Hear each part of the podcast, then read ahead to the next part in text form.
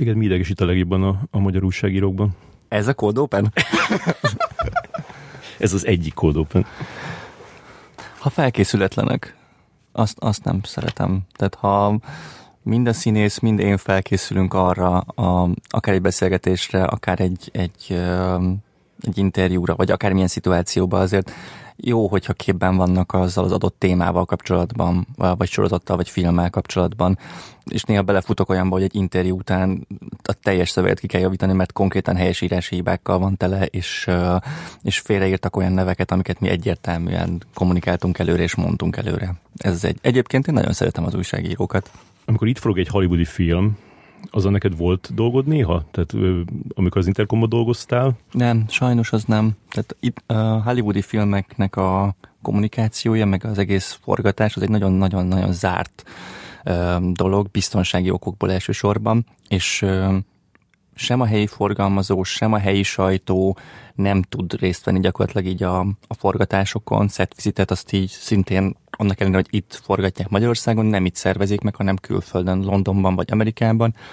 És ö, sajnos nem sikerült kimennem egy amerikai film forgatására sem, ameddig Intercomnál voltam. És amikor egy olyan ügy van, például, hogy itt forgat a, a Jamie Dornan, és szervezni kell neki egy mozitermet, hogy megnézhesse a szürke 50 árnyalatát, mert ezt mesélt egy talkshow hogy ezt így nézte meg Budapesten. Ilyen felmerült nálad? Nem, ilyen sem volt nálunk.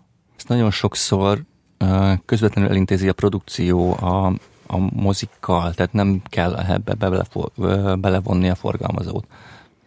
Szerintem ilyen courtesy call van a mozis, a mozisok és a filmforgalmazók között, hogy éppen le fogjuk vetíteni a Jamie Dormannek az XY filmet, de nem volt olyan, amikor nekünk kellett ilyen eseményt leszervezni. Még úgy hiszem, hogy ebbe, ebbe belefolyt a forgalmazó, mert ezt ők, ők mesélték, hogy, hogy ők kísérték be, ez azt mondom, a UIP volt. Igen, a UIP volt. Ők, ők Lehet, a simán, tehát hogy nekem nem volt erre tapasztalatom még néha még olyan szokott lenni, hogy, hogy még itt forgat valaki, és az az izébe volt a Luke evans amikor tudod, itt forgatott, és akkor megjelent egy uh, Cinema city sima uh, szépség és a szörnyetek vetítésen, és ott köszöntötte a közönséget. Ez egy premier előtti díszbemutató volt, premier előtti vetítés volt, bocsánat, amit a, a fórum szervezett a Cinema City-vel, és ott az történt, hogy a, a fórum eljutotta a meghívót a produkción keresztül a Luke Evansnek, hogy így ha van kedve és van ideje, akkor jöjjön, és az, kb. az utolsó pillanatig nem kapott, nem kaptak visszajelzést arra, hogy fog-e tudni jönni, és amennyire én tudom, nekik is egy kicsit váratlan meglepetés volt, hogy ott így megjelent, egy előtte egy órával tudhatták meg kb., hogy ott mégiscsak megjelenik, és, és nagyon aranyos volt, hogy ott így bement a Cinema City IMAX nagy termébe, és ott így köszöntötte a, a nézőket, úgyhogy ez egy jó élmény lehetett azoknak, akik ott voltak, mert senki nem számított rá.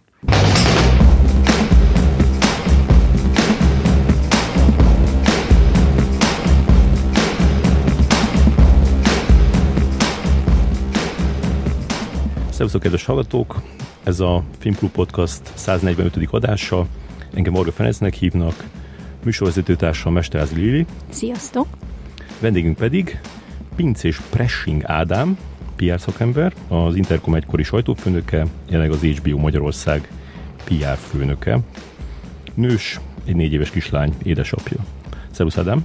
Sziasztok, és üdvözlöm a kedves hallgatókat! 2010-ben kezdtél el dolgozni az Intercomnál, ahol többek között olyan filmek kommunikációjára felettél, mint a Csillók között, Nagy Gatsby, a Mad Max Aragútja, Birdman, Gravitáció, a Grand, Bud- Grand Budapest Hotel, aminek tőlem idéznek a plakátján.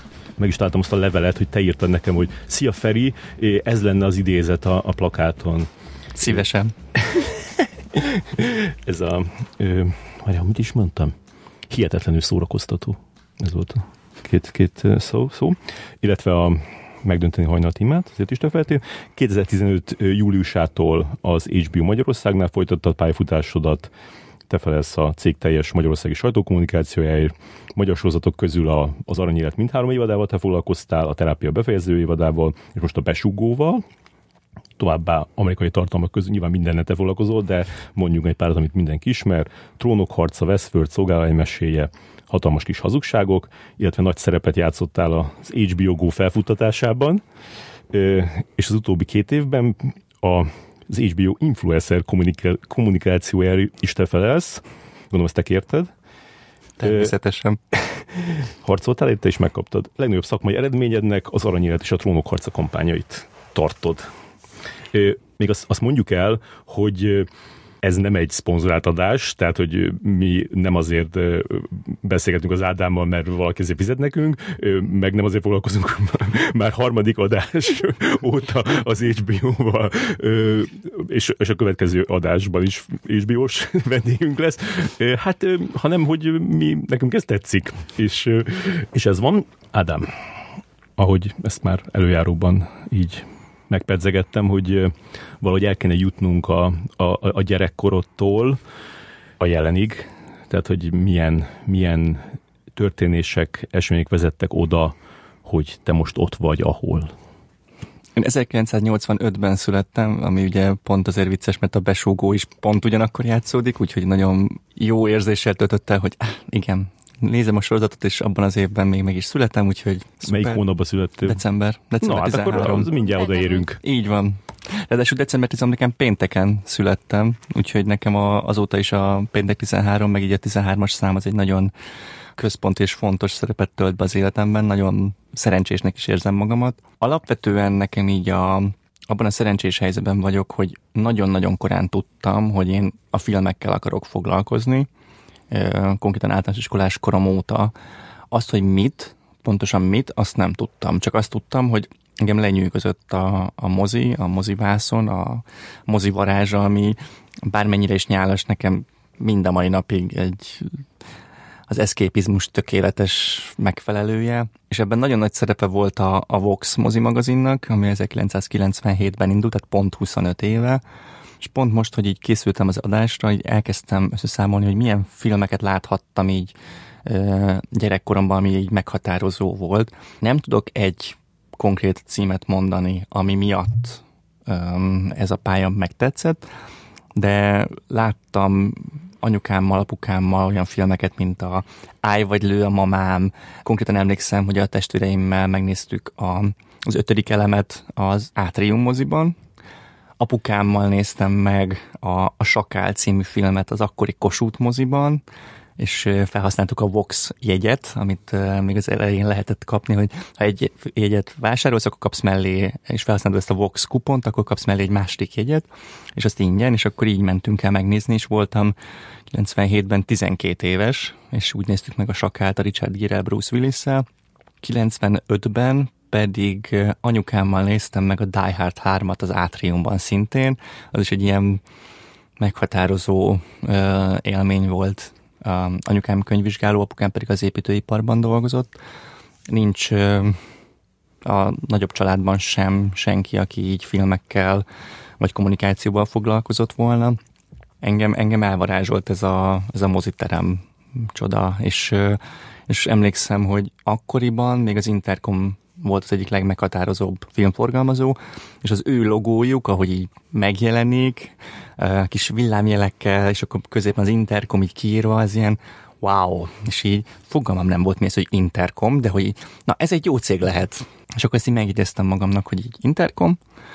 A másik, ami meghatározó élmény volt szintén így filmekkel kapcsolatban, hogy a, a keresztszüleimnél uh, töltöttem nagyon sok nyarat lent Szexárdon, és nekünk nem volt otthon sem videólejátszunk, sem HBO-nk, sem semmilyen. Lementem a keresztüleimhez, és konkrétan kibé, kikölcsönöztem egy rakat videót. Azt néztem éjjel-napon, meg az HBO-t. Tudom, hogy szüleim, vagy a keresztüleim körülbelül láttak napközben kétszer, amikor így kimentem ebédelni, meg amikor így kimentem vacsorázni körülbelül. De nagyon-nagyon-nagyon sok filmet néztem, értem szerint 10-15 évesen még, még az ilyen akciófilmek, mint a Street Fighter, meg Mortal Kombat, meg, meg miket néztem még? Mindenféle ilyen hülyeséget, amit otthon nem engedtek, mert hogy ugye nem volt videólejátszónk.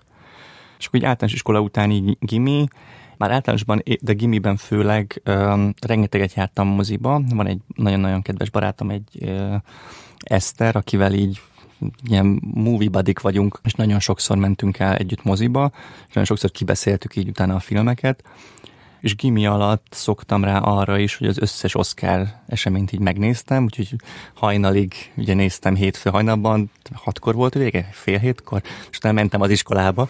Úgyhogy ez is egy ilyen meghatározó élmény volt, és aztán gimiben pedig akkor 11-es voltam, amikor csütörtökönként ö, olyan délután egykor már végeztünk a, a suliban. A Városligeti Fasor, Fasori gimnáziumba jártam, onnan körülbelül 10 percnyire volt tömegközlekedéssel a Kossuth mozi, és rendszeresen volt az, hogy akkor, akkor csütörtökön megyek, és megyek a Kossuth moziba, és egy vallomásom van ezzel kapcsolatban, így utólagos elnézést kérek a Kossuth mozi akkori dolgozóitól, ugyanis rengetegszer belógtam a vetítésekre, és ingyen nézegettem a filmeket, úgyhogy azóta meg is szűnt a Kossuth mozi emiatt. emiatt Köszönhető. Hogy lehetett be- belugni? És megnyitottam az ajtót, és bementem.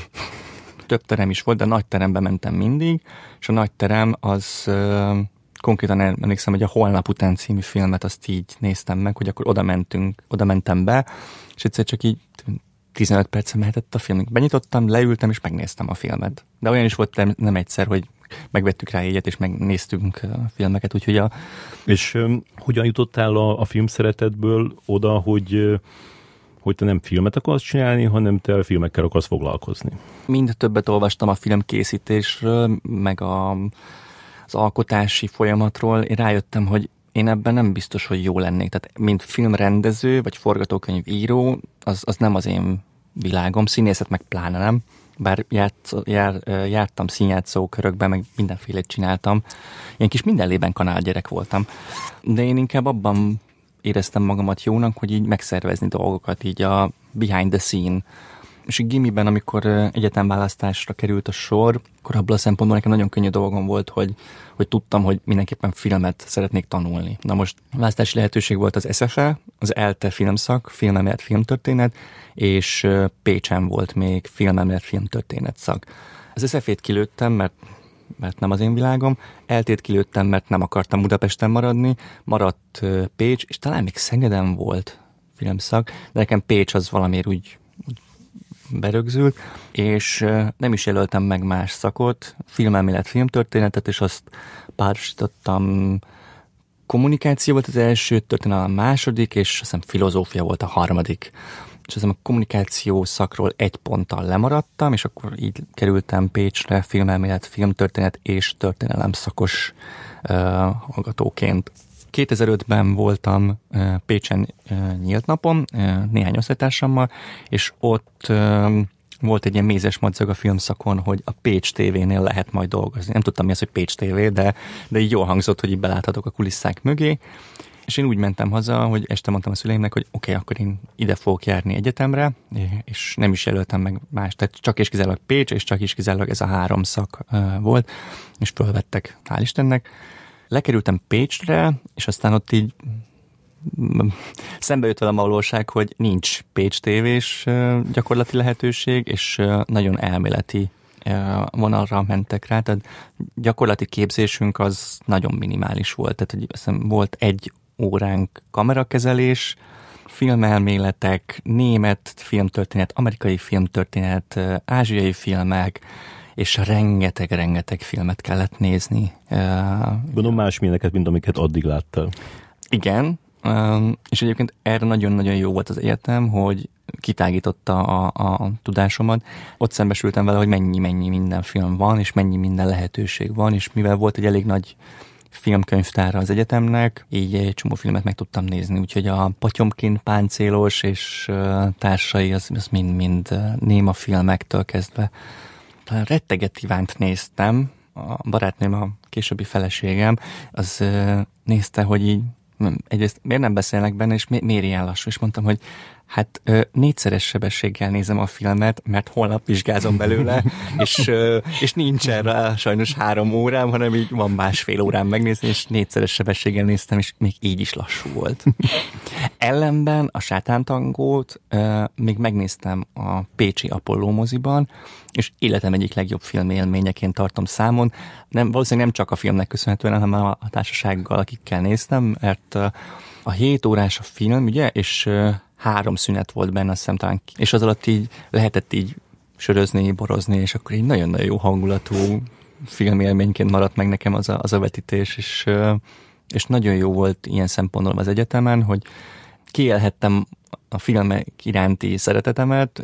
És aztán, amikor a, az Intercomhoz jelentkeztél, ott is ennyire ilyen céltudatosan csak azt az egyet jelölted meg a fejedben?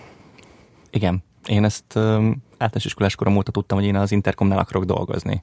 Pár évvel később, pár évvel, jó húsz évvel később találkoztam egyik általános iskolás osztálytársammal, és mikor mondtam, ez Intercomnál dolgozom, akkor ő mondta, hogy á, tényleg emlékszem még, hogy már annó is azt mondtad, hogy ott akarsz dolgozni, és, és én nagyon tudatosan csak oda akartam menni, és hozzá kell tennem, hogy nagyon nagy szerencsém volt, mert uh, az egyik barátomnak a nővére ott dolgozott annó, és 2008-ban kerültem egyébként az HP az Intercomhoz, akkor ugyanis költöztek a Róna utcából, átköltöztek a Perc utcához, és szükségük volt valakire, aki így be tud segíteni nekik egyrészt a költözködésben, tehát így csomagolásban, és akkor én elmentem, mint nyári gyakorlatra, és én úgy kezdtem, hogy az első napokban számlákat fénymásoltam, plakátokat hajtogattam össze a különböző moziknak, és küldözgettük ki, illetve elkezdtem dobozolni azt a rengeteg azt mennyiségű DVD-t,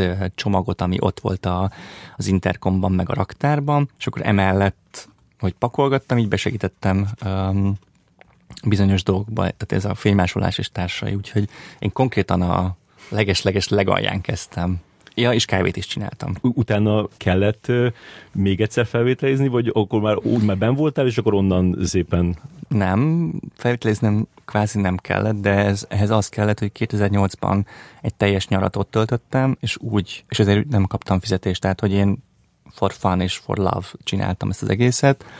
Gyakorlat végén, augusztus végén a, az akkori két főnököm behívott az irodába, megköszönték a munkámat, adtak valamennyi készpénzt így a munkámért, az elhanyagolható volt, de ami fontosabb volt, hogy hogy egy ígéretet adtak, hogy ha, ha bármikor van kedvem jönni, akkor ők szeretettel várnak. És én ezt szavukon fogtam, és onnantól kezdve 2008-2009-ben, amikor egyetemen szünet volt, akár csak egy hét, én mentem dolgozni hozzájuk. Konkrétan a, a kvantum csendje volt a, az egyik ilyen alkalom, amikor ott voltam náluk, ez az egy hét alatt mutatták be, és akkor dolgoztam mindent, ami, tehát hogy így tagline-okat kellett fordítanom, vagy így segítenem, hogy az így hogyan nézzen ki. Ugyanúgy a ilyen administratív dolgokban segítettem, és ezt csináltam 2009 nyarán ismét, akkor már uh, több dologba bevontak, úgyhogy ha jól emlékszem, akkor volt talán a jégkorszak valamelyik epizódjának a premiére, és akkor egy szombati vetítés volt a Cinema City arénában, és akkor oda ilyen gyerekvetítés volt, családi vetítés volt, úgyhogy oda csináltunk ilyen programokat, hogy um, osztogattunk is ajándékot, meg lufikat fújtunk, meg mindenféle ilyen dolgot csináltunk, és... Uh, és te ezeket élvezted? Imádtam. Én a mai napig imádom ezeket megütötte a fülemet az, hogy 18 évesen te el akartál menni Budapestről. Ez nem annyira jellemző, legalábbis miért akartál elmenni? Ki akartam próbálni magamat egy teljesen új élethelyzetben, egyrészt, másrészt nekem sose volt gondom azzal, hogy utazzak külföldre, vagy, vagy, vagy hogy kicsit távolabb legyek a családomtól, és ez nem azért, mert bármilyen rossz viszonyom lenne a családommal, nagyon-nagyon jó viszonyom van és volt a családommal, és ők mindenben támogattak, de azt éreztem, hogy nem tesz nekem jót, hogyha ha ugyanúgy továbbra is otthon maradok, és onnan járok be mondjuk az eltére, vagy bármelyik egyetemre. Nekem, nekem az kellett, hogy egy kicsit világot lássak, hogy egy kicsit egyedül legyek, hogy egyedülálló legyek, és megtanuljak gondoskodni magamról is arra már akkor rájött, hogy filmkészítő nem akarsz lenni, valamit a filmekkel akarsz, de az, hogy van olyan, hogy filmforgalmazó, az, hogy egy filmforgalmazónak mennyire szertágozó, és milyen sokféle munkája van, és pontosan mi az. E, ezt mikor tudtad meg? Mikor mondtad azt, hogy na jó, ez az? Leginkább akkor tudtam meg, amikor már állományban dolgoztam, hogy atya ég, tehát hogy itt azért kicsit több dolog van. Egy picit egyébként sorsszerű, hogy miért azt csinálom, amit csinálok, mert uh, két nyári gyakorlat után, 2010 nyarán nem tudtak fogadni nyári gyakorlatra, akkor elmentem, csináltam egy archiváló cégnél dolgoztam két hónapig, csak hogy így pénzt keressek valamennyit, és, és nagyon-nagyon pusoltam őket, hogy esetleg így van-e bármi lehetőség, mert az időtájt végeztem volna az egyetemen, és már éreztem, hogy szeretnék visszajönni, de jó lenne, hogyha valami lehetőség lenne, és szintén kicsit szerencse, hogy pont akkor ment el szülni az egyik kolléga, és így megüresedett kvázi egy hely. Akkor bekerültem, mint kommunikációs asszisztens, és föl tudtak venni négy órára. Na most a négy órás munka az nem négy órás munka, ezt mindenki tudja, úgyhogy ez minimum hat óra volt, de nem érdekelt, meg a fizetés is így nem, nem életem legjobb fizetése volt, de, de egy kezdet volt, és mondtam, hogy nekem megéri azt, hogy bevállaljam. De ezt ott mondtad bent, hogy neked ez az álmod már régóta, vagy ezt inkább megtartottad magadnak? Szerintem én ezt elég korán elmondtam nekik, hogy én nagyon-nagyon szeretnék itt dolgozni, és én nekem ez így nagyon nagy álmom, úgyhogy... Nem tartottak furcsának emiatt? Nem. Legalábbis nem mondták. Ott találkoztál olyan emberekkel, akiknek szintén így a szenvedélye volt ez a munka? Szerintem ez az egész film forgalmazás, meg ezt a film meg körüli munkát, azt csak szerelemből lehet csinálni, mert lehet egy bizonyos pontig csinálni azért, mert így szakmailag érdekes, de, de ezt hosszú távon, ez ugyanúgy, mint, mint nálatok is, tehát ti is azért írtok filmekről, meg beszélgettek filmekről hosszú-hosszú évek óta, mert szeretitek csinálni. És az, aki nem szereti ezt csinálni, az egy idő után ki fog esni ebből a körforgásból. Én hivatalosan 12 éve, nem hivatalosan 14 éve foglalkozom így a, munkaszerűen filmekkel, és mai napig nem tudtam megunni. Úgyhogy válaszolva a kérdésedre, hogy van-e, találtam-e olyan embereket, szerintem igen. Tehát voltak, akik szeretik ugyanúgy a filmeket, ugyanúgy lelkesednek, de én lelkesebb voltam. az, hogy a, neked az Intercom szimpatikus volt, ahhoz hozzájött az is, hogy Andy Vajnáé volt ez a, a cég akkor, vagy hogy így azonosítottad ezzel? Nem, nekem nekem akkor még semmit nem mondott az, hogy van egy Andy Vajna mögötte. Tudtam, hogy ki ő, de, de nekem még mindig ez a gyerekkori berögződés, hogy a mozi vásznon ott megjelenik az Intercom fejét, nekem még mindig az élt a fejemben. És uh, bárki lehetett volna a főnök, így, ha Intercom és filmprogramozás, akkor, akkor nekem az jó. Vele aztán gondolom találkoztál, amikor oda kerültél.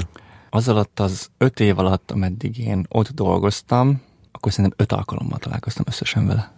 Ebből kétszer volt, amikor amikor nyári gyakorlaton voltam, az első emlékem az volt vele, hogy ő megérkezett a, a Perc utcába, bement a, a főnököm irodájába, és rágyújtott egy szivarra, mint ahogy szokott, és ott ők így beszélgettek, de én, és akkor a kollégám mondta, hogy na, na, ő az Endi Vajna, és akkor úristen, úristen, itt az Endi Vajna. Sokszor nem találkoztam vele, és szerintem azon kívül, hogy üdvözlöm, Pincés Ádám vagyok, azóta más nem volt. Nem próbáltad el, el, elnyerni az ő elismerését, erre nem hajtotta? Nem, nem. Ez az időszak, amikor te ott voltál, a, annyiban kicsit fura volt, hogy, hogy akkor a, kimondva az Andy Vajna kiszállt a, a, az Intercomból, mert hogy elkezdett ö, ö, kormánybiztos lenni, elkezdett, meg, megcsinálta a, fi, a filmalapot, és, és hogy akkor ő azt mondta, hogy akkor ő már a, az Intercomot nem csinálja, de közben meg csinálta. Legalábbis én úgy tudom, hogy, hogy akkor ugyanúgy ő irányított ott és egyeztetett.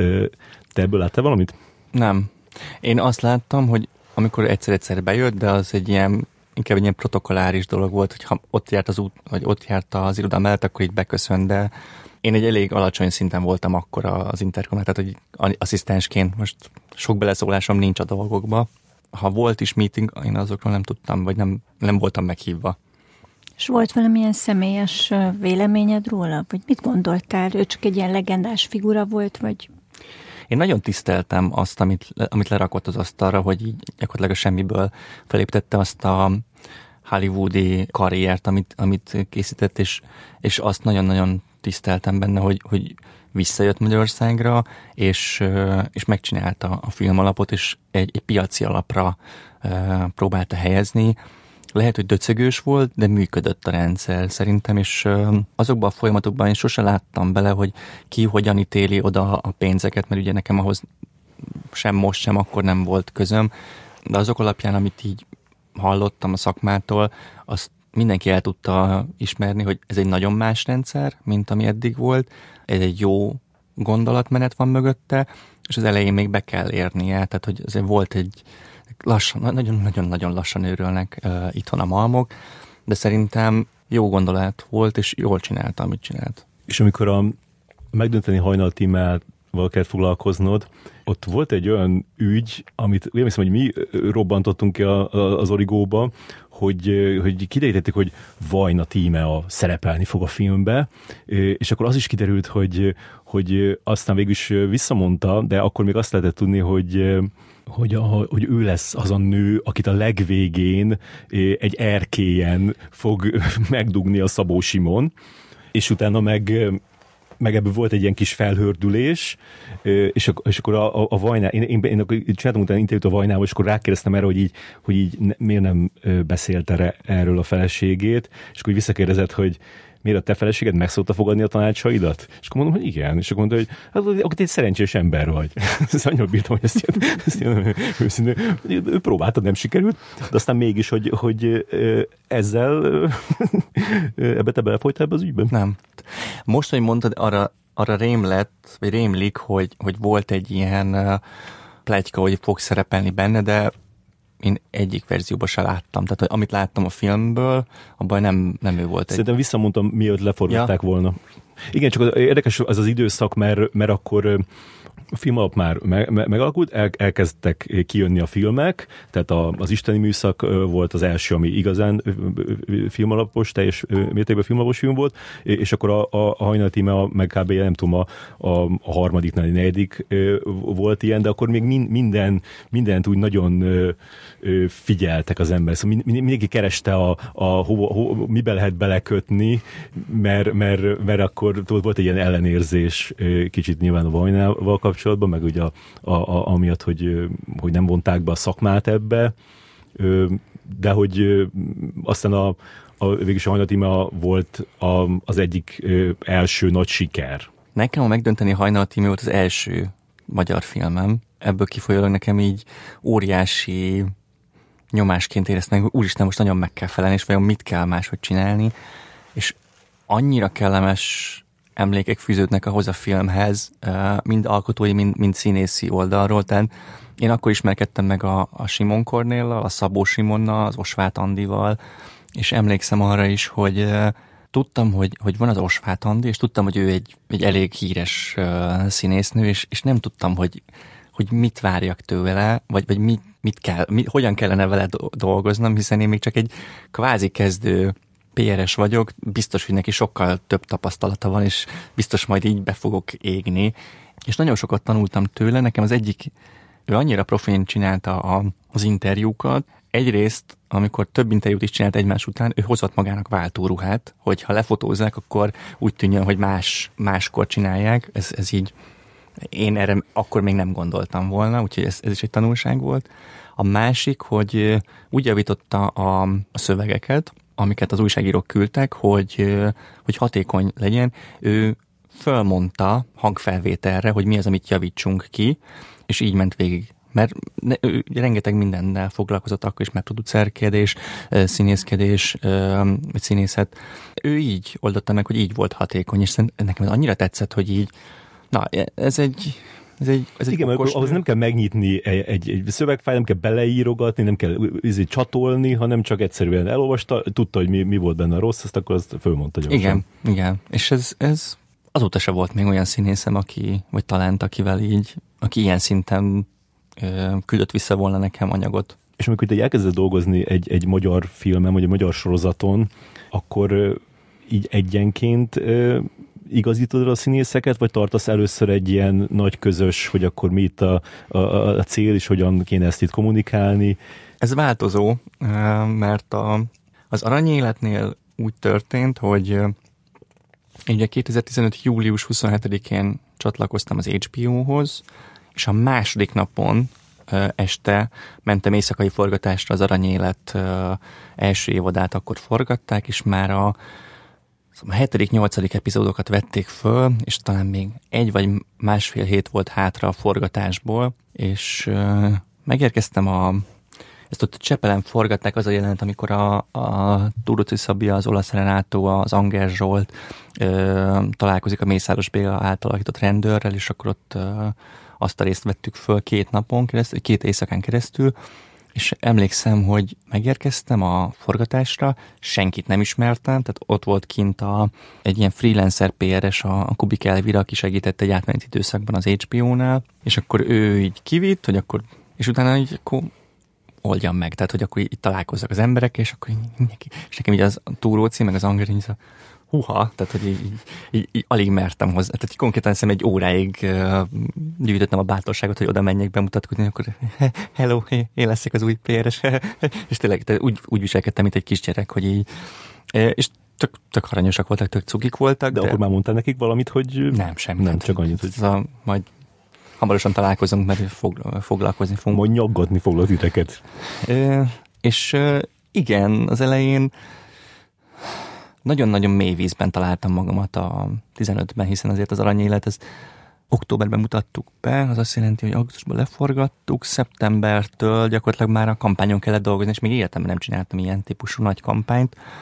Azt is in, in progress gyakorlatilag tanultam meg, hogy azt így hogyan kell, mert ugye kicsit más a gondolkodásmód egy sorozat, meg egy film premierje között, tehát míg a mozifilmeknél a premier a legfontosabb, és az azt követő egy-két hét kommunikációs szempontból, és az azt megelőző mondjuk egy hónap, egy sorozatnál már a, felkész, már a előkommunikáció is egy fontos eleme, pláne egy helyi saját gyártásos sorozatnál, de még fontosabb, hogy a premier utáni in-season kommunikáció az, az hogyan tudod fenntartani az érdeklődést, hogyan tudod minden héten, nyolc héten keresztül, vagy nyolc részen keresztül újabb és újabb információkat adni a sajtónak, a, a nézőknek, úgyhogy ne legyen repetitív, ne használd ugyanazokat a színészeket, ne adjon 50 interjút a, az XY színész, mert unalmas lesz egy idő után, a, amit mond, hanem így meg kell találni azt, hogy kinek kinek mi a célcsoportja, kit lehet hogy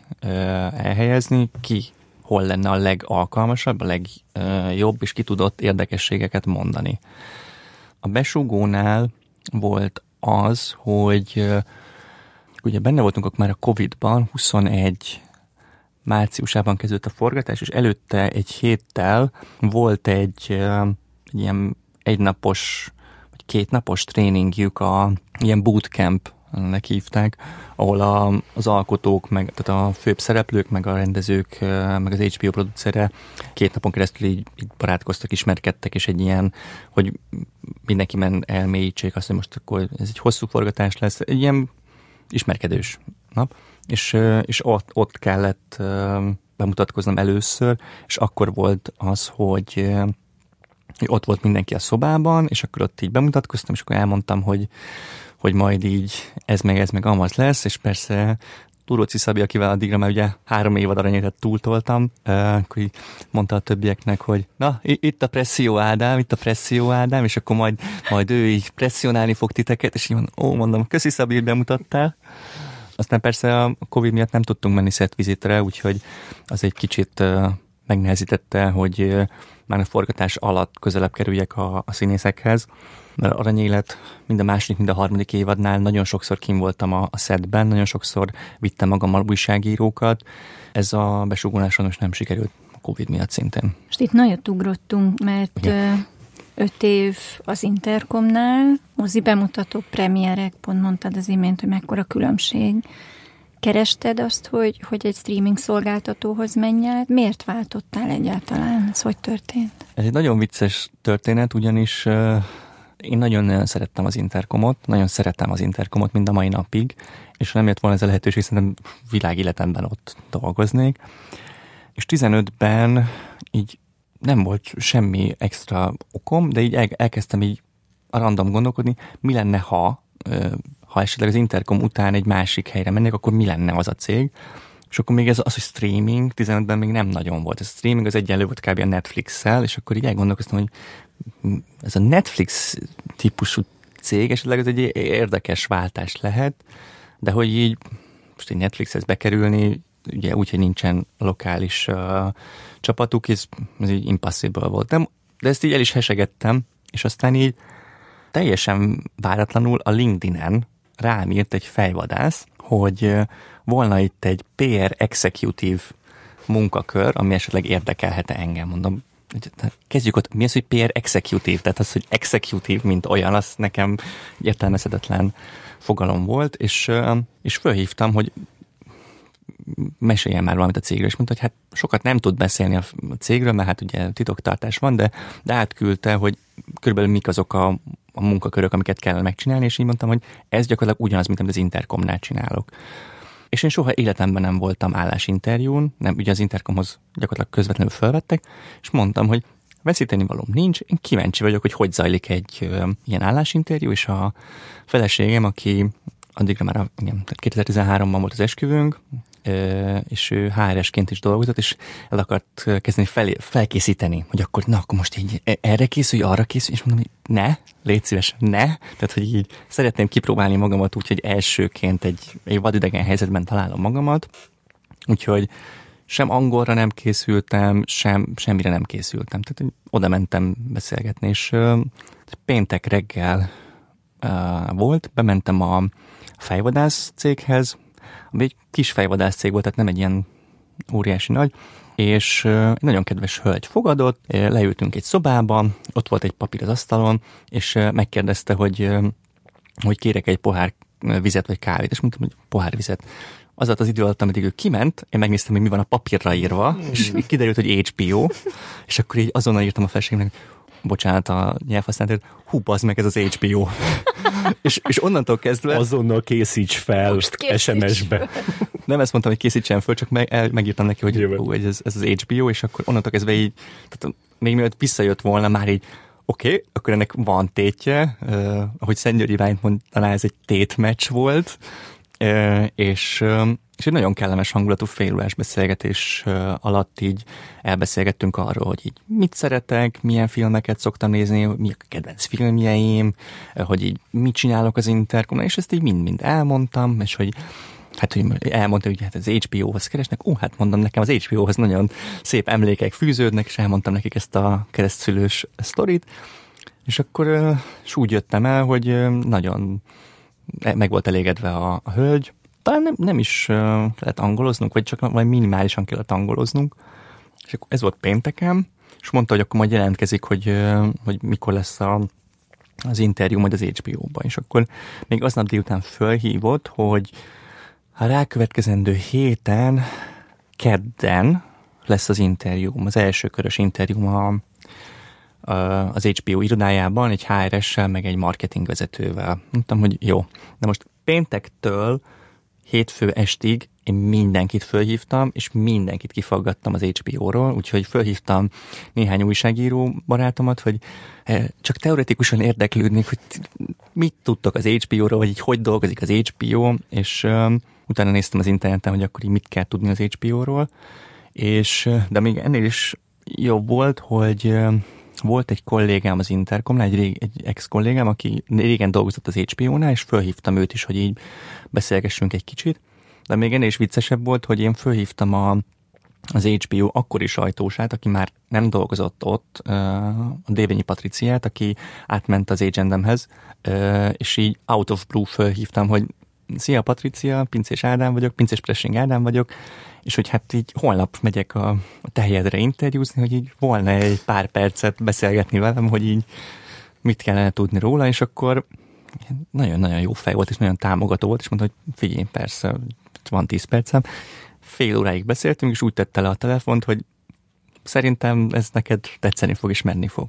És akkor kedden elmentem az állásinterjúra, ahol ben volt a marketinges, meg ben volt a HRS, és az első kérdése a marketingesnek az volt, hogy így, hát mit gondolsz erről a munkáról, hogy mit fogsz itt csinálni? És mondtam, full az, ugyanazt, mint az Intercomnál. És akkor látom rajta, hogy ez, na, itt egy beképzelt pöcs, és akkor így, de és ezt miből gondolod? Hát mondom, én felhívtam a Patriciát, és megkérdeztem tőle. És akkor így, és akkor, te ismered a Patriciát? Mondom, nem, nem ismertem a Patriciát, de felhívtam, és így, hú, és hogy láttam rajta, hogy így átkattant benne, hogy így, hó, na, itt van egy proaktív srác, aki, aki érdeklődik, utána nézett a dolgoknak, és utána másfél órán keresztül beszélgettünk uh, mindenről, és úgy jöttem el, hogy figyelj, leg, legrosszabb esetben volt egy jó beszélgetésem, aznap délután fölhívott a HRS, hogy hát ö, szimpatikus voltam, úgyhogy be kéne menni még egy körre a country managerrel, meg a HR vezetővel, és mondom, hát akkor így jó, és akkor csütörtökön volt ez a kör, tehát két nap telt el,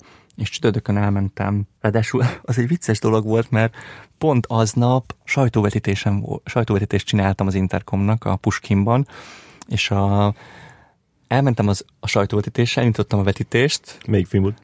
Szerintem az a 15 nyara, akkor a, azt tudom, hogy a Papírrepülők című film volt az utolsó filmem, amit, aminek, aminek a sajtóvetítése volt. Szerintem azon ott is voltál a Puskinban. Pa- papírrepülők? Nem, nem papír, papír, papírvárosok, bocsánat, papírvárosok. Jaj. Tehát a, nem tudom melyik film volt az, aminek a sajtóvetítését ellógtam, és a sajtóvetítésen, ahelyett, hogy ott lettem volna a sajtóvetítésen, ellógtam, és elmentem az interjúra, és bementem a country managerrel, meg a HRS vezetővel beszélgetni, és akkor fél órás beszélgetés volt, a country managernek volt pár kérdése, arra vonatkozólag, hogy így kiket ismerek a szakmában, így mondjak pár nevet, akikkel így dolgoztam, milyen szakmai sikerem volt így legutóbb, vagy mi az, amit így megéltem, és akkor a HRS is kérdezett, hogy akkor így jó, és akkor így mondjak egy összeget, hogy mennyi az annyi, és mondtam, hogy jó, mondtam egy összeget, és akkor így jó, kijöttem, ugye a Riadó utcában volt, ami azt jelenti, hogy a 61-es villamossal a Moszkva térre megyek, és a táv az hát ilyen 15 perc, és mire elértem az Átrium mozihoz, tehát 20 percek később már hívtak, hogy akkor figyelj enyém az állás, uh-huh. amit így hűha, és akkor így akkor már csak az van hátra, hogy hát így igazából azonnal kéne az ember, hogy mikor tudsz fölmondani az interkomnál. Hát mondom, de várjatok már, hát hadd, hadd gondoljam át egy kicsit. E, és kiderült, hogy nem nagyon van gondolkodási időm, mert a, ez ugye csütörtök volt, elkövetkezendő héten, hétfőn, mindkét főnököm lelépett egy hétre Barcelonába a valamilyen uh, filmvásárra, úgyhogy így egy esélyem volt, hogy ha még aznap fölmondok, és akkor átküldték az ajánlatot az HBO-tól, az így nagyon korrekt volt, beszéltem a feleségemmel, beszéltem a anyukámat hívtam föl, és uh, megbeszéltem velük, hogy akkor így ez van, és akkor délután három, három óra magasságban eldöntöttem, hogy jó, akkor ma felmondok, hogy out of blue, és akkor mondtam a, a főnökömnek, hogy ha lehet, akkor így, így szeretnék vele beszélgetni így a munka végeztével, és akkor így elmondtam neki, hogy így mi a helyzet.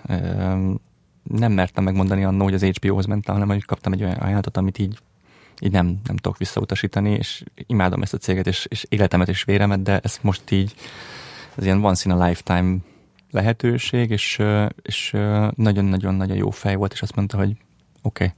Tehát, hogy így, így elengedett, ledolgoztam még az egy hónapot, átadtam a munkát a, az akkori uh, kommunikációs asszisztensnek, és befejeztem a munkát az, az Intercomnál július 21-én, és július 27-én már kezdtem az HBO-nál az előző adásban, amit a, a, a besugó buliban csináltunk, ott már, már pedzegettem, hogy, hogy úgy néz ki, mintha legalább három ember munkáját végeznéd ott a, a, az HBO-nál, tehát egy olyan, ott ezen a parton is egy olyan feladatot csináltál, amit szerintem mindenütt kb. az asszisztens csinálna, tehát az, hogy így, így hajtani az embereket a fotófal elé, hogy akkor most tiketten, akkor most tiketten, és akkor még álljon oda, izé, ne cigizzél, Báli, ne cigizzél, ez is benne volt az adásban, hogy ez egy ilyen váltás volt neked a, a, az Intercomhoz képest, hogy, hogy egyszerűen több volt a, a feladat, egy személybe kellett megoldanod olyat, a, a, a, amire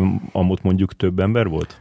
Az Intercomnál az volt a, a feladatom, hogy a, a filmek teljes kommunikációja. De ehhez betartozott a social média is, tehát hogy annó nem volt külön social médiásunk. Nekem még akkor a legnagyobb kihívás az volt, hogy a rengeteg social média oldalt is kellett vinni a PRS munka mellett. Aztán 2013-ban volt egy nagyobb váltás, amikor a volt kollégák elmentek, új csapat jött, és, és akkor újra kellett gondolnunk a stratégiát arra vonatkozólag, hogy mi a fenét csináljunk ez a rengeteg Facebook oldallal, mert egyszerűen lehetetlen, hogy minden nap 20 uh, filmnek a kommunikációját kell párhuzamosan vinned és új tartalmat kirakni. És akkor jött az ötlet, hogy van egy mozikom nevű oldal Facebookon, amit konkrétan én uh, hoztam létre, és én tartottam, én töltöttem fel. Tehát akkor még nem volt, hanem hogy legyen.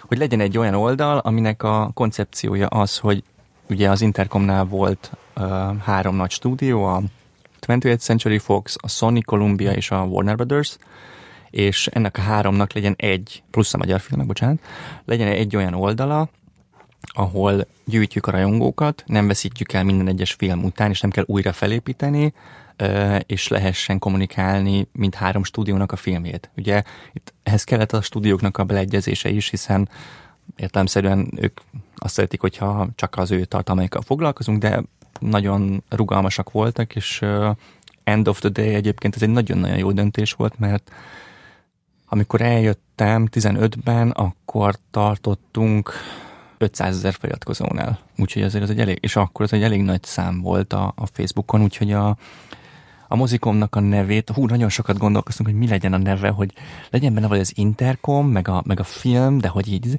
és a Figura Szilvi kolléganőm, aki az Intercomnak a szíve lelke, aki akik egyébként nála alatta kezdtem a gyakorlatomat, hiszen őt helyettesítettem akkor, ő mondta így egyszer csak így, így mozikom, és akkor így, úristen, megvan, és akkor azonnal levédettük, és akkor és elkezdtük csinálni, és, a, és eleinte, és pont akkor csináltuk, amikor nem volt nagyon nagy film. Az első film, amiket, amiről posztolgattunk, az az Argo volt, az Argo akció, és a Kertvárosi Kommandó, a Ben Stillernek egy ilyen vígjátéka, és ezekkel kellett elindítania. Tehát nem is egy, nem egy Batmannel, vagy egy, egy Aquamannel, hanem egy ilyen... Oké. Okay.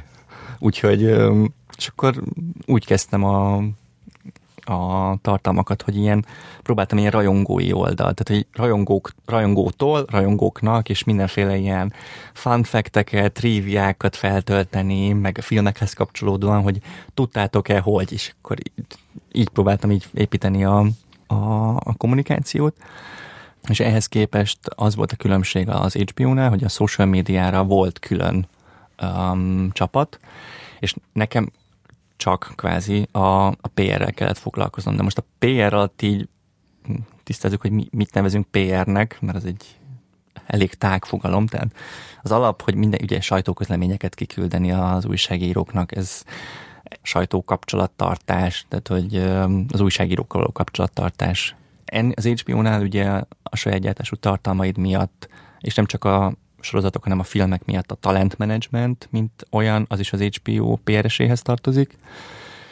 Ö, rendezvényszervezés. Mit jelent a talentmanagement? A talentmanagement az, hogy én vagyok a first contact a talentekhez, tehát hogy minden színésznek bármi kérdése van, ami nem a produkcióhoz kapcsolódik, hanem a kommunikációhoz, marketinghez, PR-hez, ahhoz akkor engem kell keresni. Tehát, hogy ott onnantól kezdve, hogy leforgatták a, a tartalmat, onnantól kezdve átkerülnek így kvázi hozzánk, és akkor én vagyok a, a kapcsolattartójuk, hogyha bármi kérdésük, óhajuk, sohajuk van, akkor engem keresnek meg, és akkor én megoldom az összes ilyen ügyéket. És akkor ehhez még hozzájött, hogy 15-ben volt egy céges változás, új struktúra, új, vezet, új menedzsment, és a lokális csapatok helyett regionális csapatokat kezdtek létrehozni, ergo az én főnököm jelenleg egy Lengyelországban élő PRS. És minden országban egy PRS van, aki a, a PR-ért felel úgy unblock, és mi riportálunk egy lengyel főnöknek, és a lengyel, tehát aki a CE, tehát a Kelet-Közép-Európát fogja össze, és van egy Nordic, tehát az északi államok, meg van egy Spain. Három ilyen nagyobb régió volt eddig, és akkor mi így vagyunk a HBO Europe Európában, és mind a három régiónak van egy-egy kvázi vezetője, és ők riportálnak egy Dán vezetőnek, aki riportál a menedzsmentnek. Ez volt 16-tól a, a struktúra, és ez azóta így rengeteg mindenhogy változott, és most ott tartunk, hogy a, a PR-hez még bejött az influencer kommunikáció is, ami egy teljesen új és nagyobb kihívás. És ez hányban jött be? 19 elején jött be, és akkor még úgy volt, hogy a social media és a digital marketing csinálja együtt, a PR Max csak besegít. És akkor 2020-ban kaptuk meg, került át a teljes büdzséstől, szervezéstől, mindenestől a, a PR csapathoz. És azóta több mint két éve én felelek az influencer kommunikációért is. És akkor te akár föl is vehetnél asszisztens, nem? Nem. Nem? Tehát, Nem. hogy a- azt a, azt a, mert arra akartam kiugodni, hogy, hogy lehet, hogy te szereted azt, azt hogy ott az embereket ott hajtod a, a fotó felelé, és még nem bíznád rá másra, mert azt gondolod, hogy ha, ha nem te csinálod meg, akkor nem úgy lesz megcsinálva, hogy te azt szereted.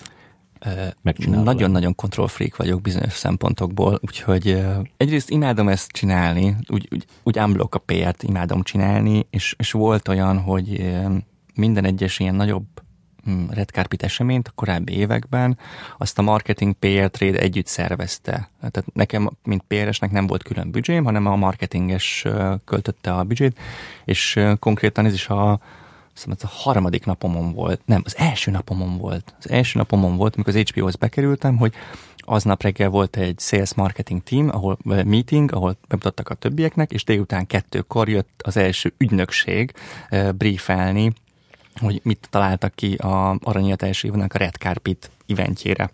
Mi az, hogy ügynökséggel dolgozunk? Kezdjük ott. Mennyi pénzünk van egy ilyen eseményre, és így mi, mi, miért nem lehet ezt így házon belül megoldani? Hát ugye én hozzá voltam szokva, hogy az Intercomnál viszonylag kevés pénzből kellett megoldanatok egy nagyobb eseményeket. Itt meg azért így, így van lehetőséged külsősökkel dolgozni, van lehetőséged pénzt költeni, értem szerint okosan, de, de hogy nem az a legfőbb akadály, és, és én csak így néztem, hogy így hűha, és így Ram Colosseumban ilyen díszítés, olyan díszítés, és így néztem, és így atya ég, ez, ez nagyon-nagyon más világ, mint, a, mint az Intercom volt. És amikor más cégeknél dolgozó PR-osokkal beszélgetsz, akkor, akkor tőled mit szoktak, összeültök ott valahol, mit szoktak branchra, mit szoktak irigyelni tőled? Gondolom az egyik ez a, ez a nagy, nagy büdzséd.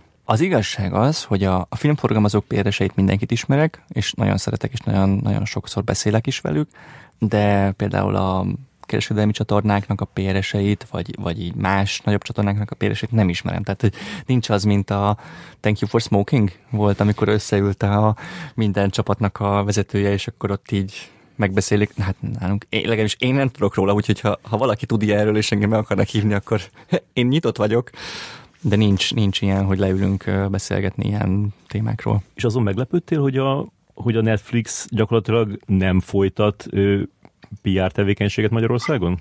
Vártad azt, hogy egy nagy összecsapás lesz? Nem. Ami nekem váratlan volt a Netflix-szel, amikor 2016-ban ö, egyik, nap, egyik percről a másikra konkrétan ö, releaselték a platformot 135 országban, és akkor hirtelen 190 országban lett. Tehát az, az egy ilyen hűha lépés volt a, a részükről, amire nem számítottam, vagy nem számítottunk. És ez most lehet, hogy nagyképűen hangzik, de ezt a lehető legjobb értelemben mondom, hogy a, egészen addig a pontig az HBO-nak nem volt olyan szinten konkurenciája Magyarországon, am- aki, hiszen nincsen egy másik előfizetéses alapú prémium TV szolgáltató, mert a kereskedelmi csatornáknak más a struktúrája, más a struktúra a miénk, más, hogy készítjük a tartalmakat, tehát nem egy, nem alma almával lehetett összehasonlítani a, a két bizniszt. És ilyen szempontból mi egyedülállók vagyunk, vagy voltunk. 91 óta van ugye HBO Magyarországon, tehát 31 éve alatt nekünk van egy olyan brandünk, amit így mindenki tud, hogy mi az, mindenkinek megvannak a maga emlékei, kódolatlan hétvége, vagy aranyélet, vagy társasjáték, vagy terápia, de, de nincs konkurencia a piacon. Vagy megoldani okosba a kódolatlan egész hetet? Így van, és, és ehhez jött az, hogy akkor van egy Netflix, aki, aki egy méltó konkurencia is, és egy, egy ligában játszunk, hogy akkor, ha ugyanazon a térfélen játszunk, akkor ki tud jobb tartalmat készíteni, ki, tud, ki tudja jobban kommunikálni az adott tartalmakat, és ebből a szempontból én nagyon élvezem, hogy ennyire sokszínű most már a piacunk, hiszen hamarosan még több ö, streaming szolgáltató lesz elérhető itthon is, és, és végre egy olyan versenyhelyzet van, ahol így számít az, hogy mit csinálsz, hogy csinálod, mert end of the day meg kell, meg, meg leszel mérettetve, hogy mennyi előfizetőd van, hogy milyen visszajelzései vannak. a Na jó, de ezt nem, nem közlitek, hogy mennyi előfizetőtök van, ők se közlik, így nehéz az összemérés. Egymás között megy? Tehát átkülditek egymásnak, hogy Természetesen minden nap napi riportot küldünk nekik, meg ők is nekünk. Nem, viccet félretéve. Mi tudjuk, hogy mi hogy állunk, és nagyjából be tudjuk lőni, hogy így kb. ki hogy állhat most a piacon, és értelemszerűen nézzük ugye nemzetközi számokat, tehát az, hogy a 2020-ban az HBO Max indulása után most már 2022, két év eltelt, most összességében van 76,8 millió előfizetője az HBO és HBO Maxnak globálisan, és értemszerűen nem vagyunk minden országban ott egyenlő, tehát nem vagyunk 190 országban, csak 61, csak 61 országban. Volt majd, hogy egy országban volt az HBO, és aztán kivonult onnan? Volt, Hollandia, és nem tudom, hogy pontosan, az, az pont akkor vonultak ki, amikor én jöttem, tehát nem, nem, nem tudom, hogy pontosan mi volt az oka, hogy kivonultak, de az a vicces, hogy most visszavonultunk, és, és március 8-án Hollandiában is elindult az HBO Max szolgáltatása, és óriási siker lett, tehát a premier, vagy a, a launch napján így nagyon-nagyon durván magas számok jöttek, és azt láttuk, hogy kvázi ez egy szűzpiac volt ilyen szempontból, és, és máshogy is reagált, mint a korábbi években, amikor a, a korábbi helyszínek, amikor az HBO Go-ról váltottunk át HBO Max-ra. Itt, hogy egy teljesen új szolgáltásként jelent meg gyakorlatilag az HBO Max, óriási volt az érdeklődés. Mert... És Magyarországon e, ez alatt a 31 év alatt mennyire volt biztos a, a pozíciója az HBO-nak? Tehát mennyire Nagyon. Igen? Tehát, soha nem, nem az van, hogy táncoltok a szakadék szélén, és gyerekek, valamit kell csinálni, nem. megszüntetnek minket. Nem, nem. Az az, az érdekes, hogy folyamatosan tudott fejlődni a cég, mint tartalom szempontjából, mint kommunikáció szempontjából, mint sales szempontjából, és amióta oda került, oda ott vagyok 7 éve, folyamatosan tudott növekedni az előfizetői bázis B2B oldalon.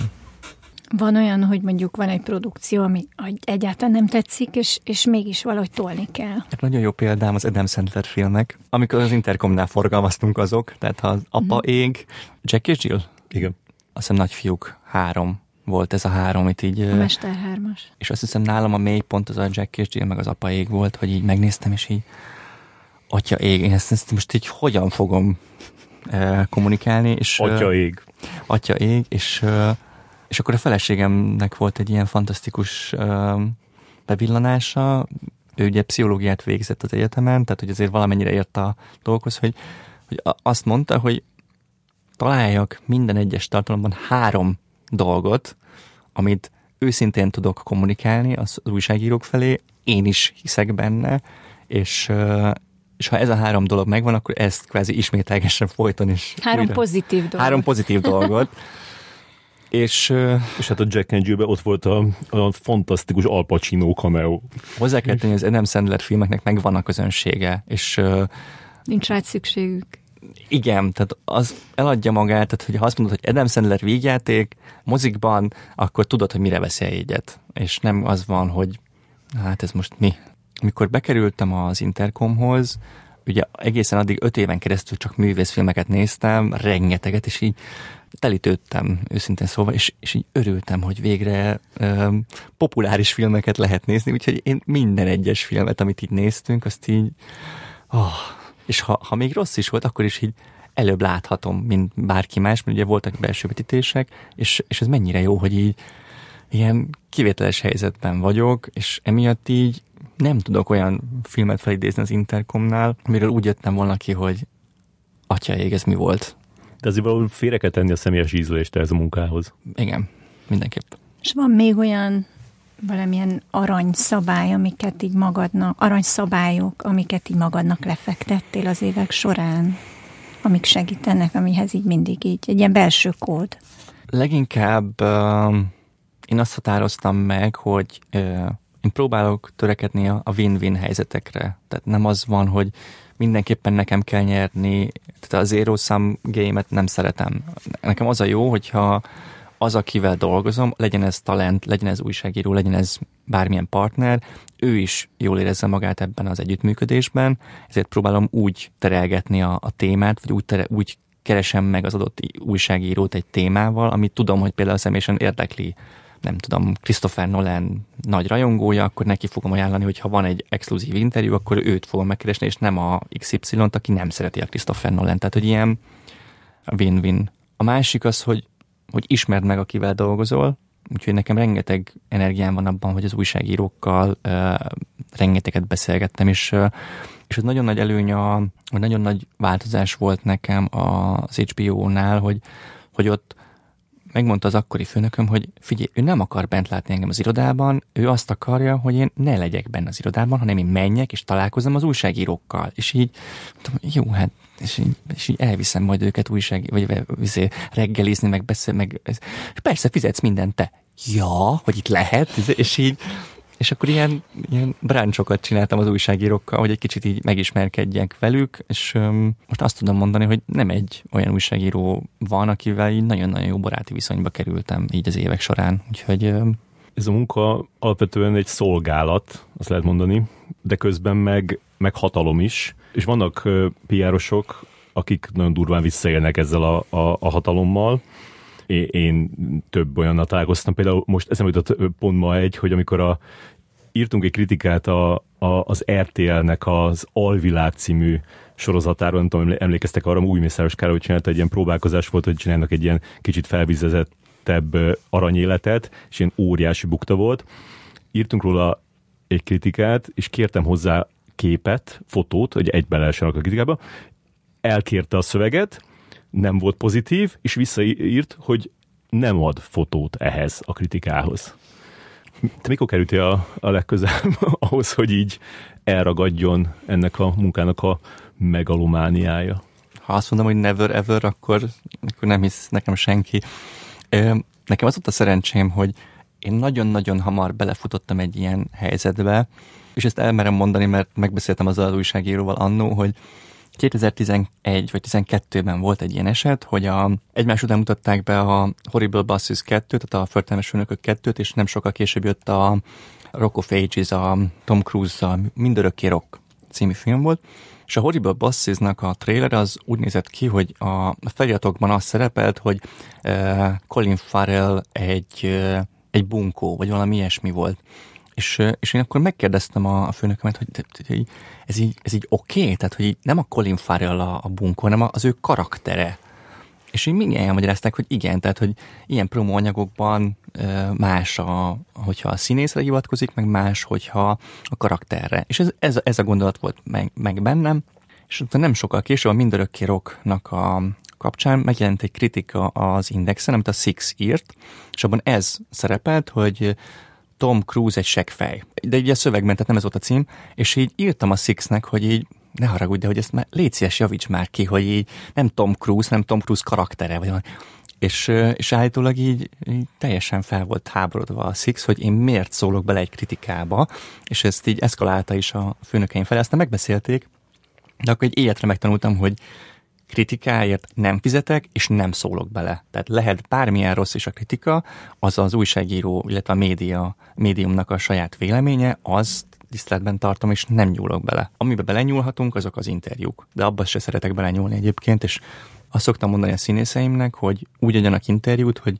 lehetőleg tiszteljék az újságírót azzal, hogy nem fogja szanaszéjjel szedni a, az elkészült anyagot, nem kelljen belejavítanom minél többet, hanem így egy olyan interjút próbálj mondani, amivel te is kényelmes vagy komfort. Ne herélje ki utólag. Ne herélje ki utólag. És egyébként ez pont a, a, az origós cikkeitek, meg interjúitok kapcsán vettem észre, hogy, hogy többször is megjegyeztetek, hogy így egy beszélgetésem, nem is emlékszem, de hogy mondtátok, hogy volt már olyan interjú, hogy visszakaptatok, és teljesen más lett. Tehát, hogy erre igyekszem ilyenkor egyszerre vagyok jó zsarú, rossz zsarú, mert egyszerre tartom szem előtt, hogy az újságíró mit szeretne, hogy mit szeretne olvasni, és neki nem az a célja, hogy így, vagy nem az a célotok, hogy halálba szívessátok szerencsétlen talentet, hanem így tényleg kíváncsiak vagytok rá, és... Hát meg egy érdekes cikket szeretnénk meg végén, egy érdekes cikket, a nap végén. A nap végén, és azt is szem előtt kell tartani, hogy az adott médiumnak ki a célcsoportja. Tehát a célcsoport, az olvasóközönségnek mi az, ami érdekes. Tehát lehet, hogy egy, új, lehet, hogy egy um, talent ötször elmondta ugyanazt öt különböző helyen, de ez a olvasóközönség még lehet, hogy nem találkozott vele, ezért el kell mondani hatodszorra is. És amennyire lehet, ami, amit mindenkinek megmondom, hogy kérdést nem húzunk ki, nem uh, írunk át, mert azt így nem. A válaszaidban lehet módosítani, hogyha nagyon-nagyon muszáj, de alapvetően azért így az se nagyon. Én nekem különben ebben eléggé változott a véleményem így az évek során, tehát én most már azt mondom, hogy, hogy bunkó kérdést ki lehet húzatni. Tehát hogy meg lehet beszélni, hogy figyelj, Léci, most így miért kérdezel ilyen hülyeséget? még hogyha ott válaszolt is rá. Szóval én most azt mondom, hogy, hogy szerintem az az ideális, hogyha a, az alany meg van elégedve azzal a szöveggel, a, a, ami kimegy, és azt vállalja, mert, mert ez, egy, ez, egy közös, ez egy közös alkotás, mondjuk így, vagy egy közös termék, amit létrehoztok, akkor az nem jó az, hogy, a, hogy az egyik az kicsit ilyen, ú, szereztem egy zsákmányt, és így elrohanok vele, mert mondtál valami olyat, ami, ami meggondolatlan volt, hanem hogy mindenki nézzen rá így nyugodtan, és akkor, hogyha az, azt már nem vállalja, akkor, akkor azt ki lehet tudatni. Persze vannak ennek totál extrém esetei, amikor velem is volt olyan, hogy valaki 95%-ba átírta a szöveget dögunalmasra, de tényleg, mert, mert izé a benzinkúton ingyen osztogatott újságba se lehetett volna elsütni, annyira unalmas volt. Viszont még az előzőkésre visszatérve, miatt áttérnénk az interjúkra, hogy a besugós gonzódásba ez elhangzik rögtön az elején, hogy a, a Dorka nem volt meghívva erre a bulira. És akkor én azt mondom, hogy, hogy hát én is tanulkodtam ezen, hogy vajon miért nem vagy meghívva, és aztán olvastam a kritikádat. Tehát hogy azt, azt sugallom, hogy mint hogy azért nem is volna meg a Dorkát a, a buliba, mert negatívat írt a sorozatról. Az igazság az, hogy a besugó vetítésénél elrontottam valamit, nem kicsit. Ugyanis évelején kiküldtem az összes újságírónak egy kérdőívet, hogy jelölje be mindenki, hogy ki melyik típusú hírt szeretne megkapni. És volt egy ilyen pont, hogy Red Carpet RCE események, hírek és események. És ezt sokan úgy értelmezték, hogy ez csak a Red Carpetokról szóló hírek, de nem az események. Én meg úgy értelmeztem, hogy a Red Carpet eseményekre való meghívó is ebben van, és annyira sok dolgom volt az utóbbi időben, hogy egyszerűen így automatikusan kb. rászűrtem arra a listára, aki így Red Carpet meghívó, Red Carpet esemény, és onnan gyakorlatilag Ctrl-C, ctrl hogy kik vannak a meghívók, és nem néztem végig, hogy kik azok az újságírók, akik így rajta vannak, és nem kapnak meghívót. És miután kimentek a meghívók, és mindenki mi lement az esemény, akkor utána ezt mentem rá, hogy miután itt mondta a Dorka, mondta a bújdosó Bori, mm. és még utána kaptam még néhány visszajelzést, hogy így miért nem kaptunk meghívót, de mondom, figyelj, küldtem, és így, és utána így, mikor többen mondták, hogy nem, nem kaptunk meghívót, akkor így megnéztem, hogy akkor így, akkor nézzük már meg azt a listát, hogy mire szűrtem rá, és kiderült, hogy így a fele nem volt rajta, akinek ott kellett volna lennie, vagy akit meg akartam hívni, de egyszerűen így, és nem tűnt föl. Ezt akkor te így, így, így átélted, ahogy ezt a váltást, hogy először a, a, az interjúk, a, a kritikák, a, e, ezek számítottak, ezek voltak a tartalmak, amiket úgy, úgy elő kellett állítani, vagy neked így segíteni, hogy ezek megtörténjenek, és aztán pedig így eltolódott abba, hogy most, mint hogyha az lenne a jó, hogy, hogyha influencerek vagy híres emberek mondanak egy rövid, pozitív dolgot a, a, a termékről. Ez nem így van, mert uh, én továbbra is ugyanolyan fontosnak tartom a, a sajtó megjelenéseket, mint bármilyen influencer megjelenést. Uh, azért volt szükség erre a típusú vetítésre, mert az elmúlt két hónapban amit lehetett sajtóban, én kisajtoltam ebből a sorozatból. Tehát a, a Szent Györgyi Bálint, amit pont te mondtál, hogy kb. mindenhol uh, rócsózott szegény, a rengeteg interjút adott, a színészek dettó, egy csomó olyan eredményeket értünk el, ami így aranyéletszintű uh, megjelenés szám, meg, meg um, elégedettség, mindenki, de az egy bizonyos szintig lehet csak. Tehát hogy nagyon jó az esemény, nagyon jó az interjú, meg volt sajtónap, meg minden, és ezeket mind megcsináltuk, ezek a kvázi kötelező körökön felül egyébként bőven.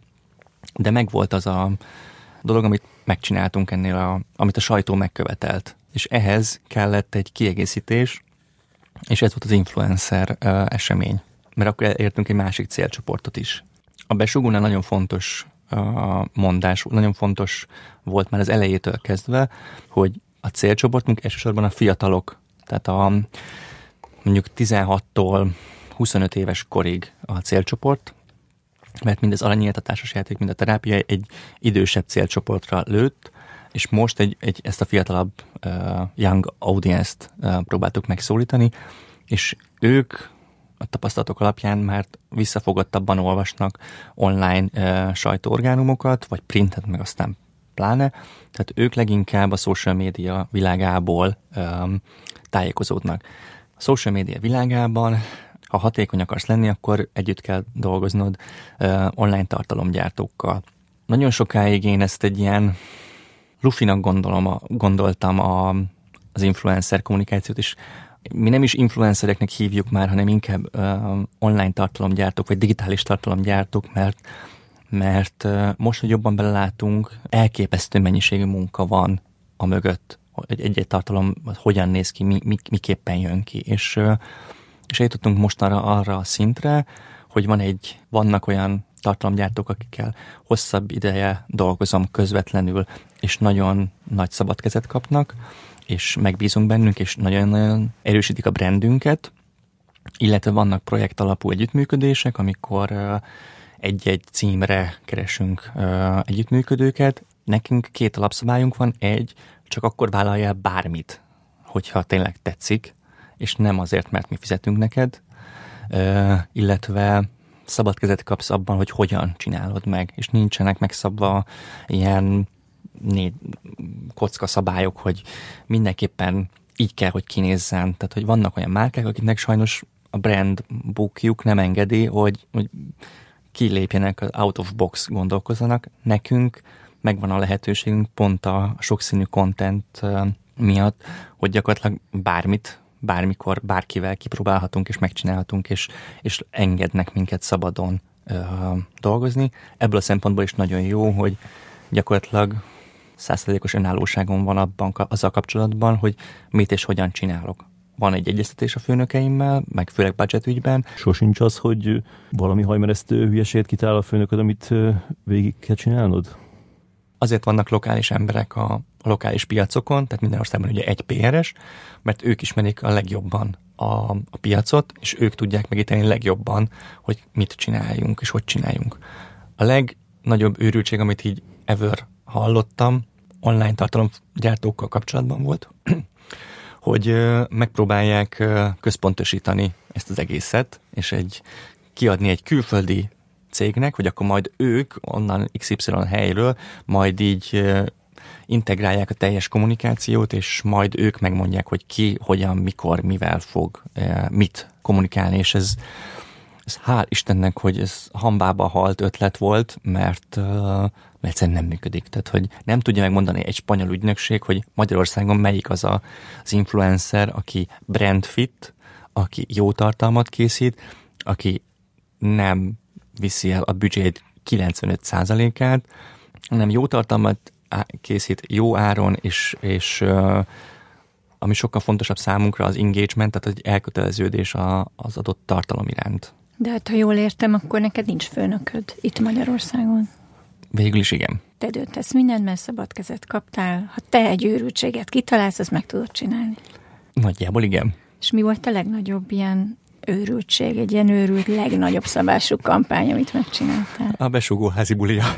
Nem voltam ott, úgyhogy nem a következő... tudom, hogy Nem hívtak. Nem hívtatok, hello. A következő történt, az HBO Max indulásnál a a háború és nemzetközi konflikt, nemzetközi helyzet miatt nem egészen úgy tudtuk elindítani tartalmainkat, azt a fajta kommunikációt tudtuk megadni, amit eredetileg elképzeltünk.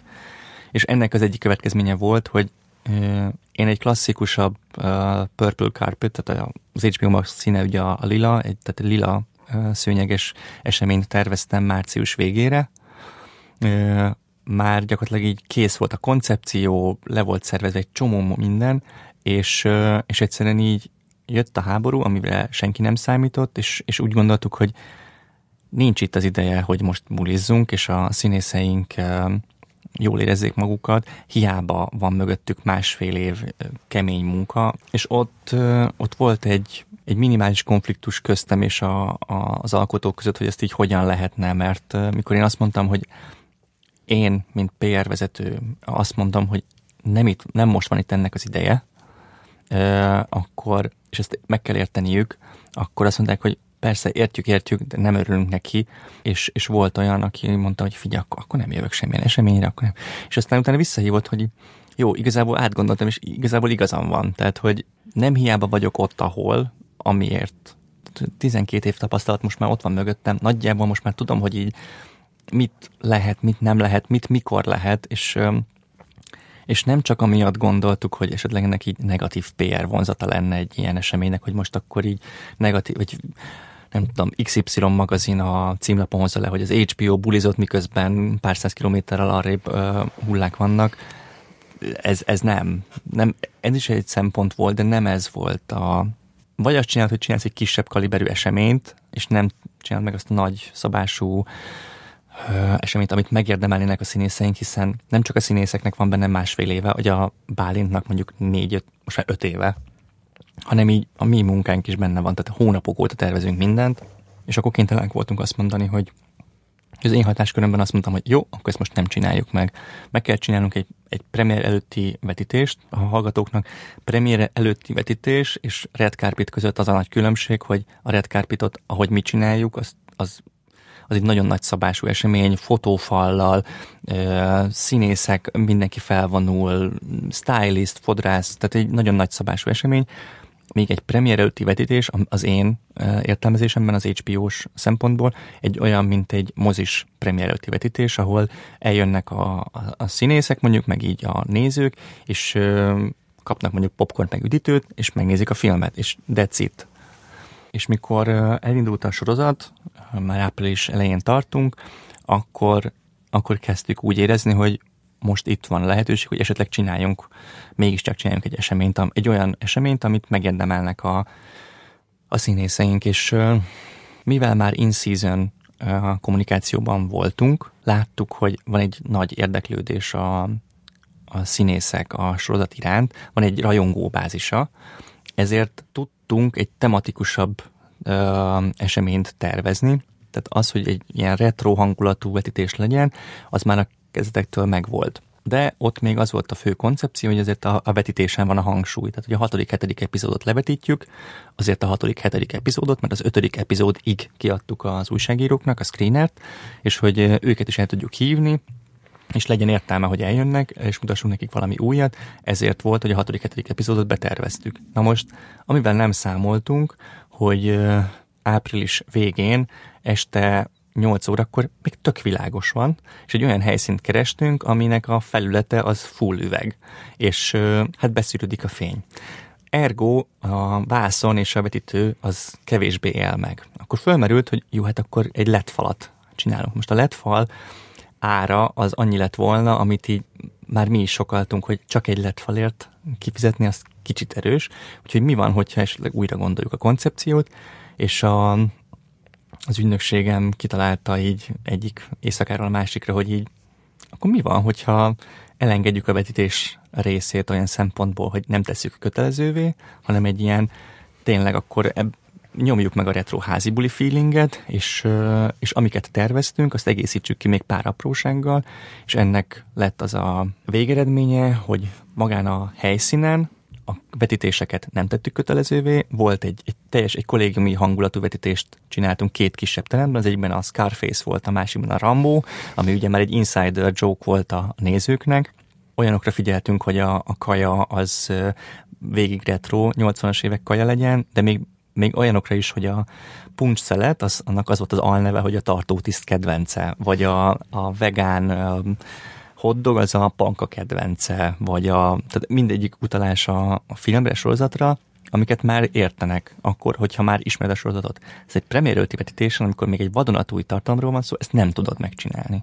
Szerintem az derült ki ezen a, ezen a bulin, hogy, hogy lehet, hogy ezt mindig így lenne érdemes csinálni, nem? Tehát, hogy, hogy a, Igen. a, e, szerintem jobb volt, mint a, a, a premier előttiek emiatt, hogy, hogy már volt egy ilyen kötődés a sorozathoz. Ez így van, ez nekünk is egy nagyon nagy tanulság volt, tehát, hogy válaszolva egy olyan kérdésedekre, amit még nem tettetek föl, hogy mi az, amit szeretek ebben a, a az, hogy változatos. Tehát minden egyes nap egy új kihívás, egy új lehetőség, a, és ez is egy olyasmi volt, hogy így egyik napról a másik kellett egy teljesen új koncepciót felépítenünk, és uh, most visszanézve mindennek úgy kellett történnie, ahogy történt, és egy nagyon-nagyon jó tanulság, hogy igen, lehet, hogy legközelebb a következő sorozatunknál, vagy filmünknél, vagy bárminknél lehet, hogy inkább egy, egy in-season uh, vetítést kell csinálni.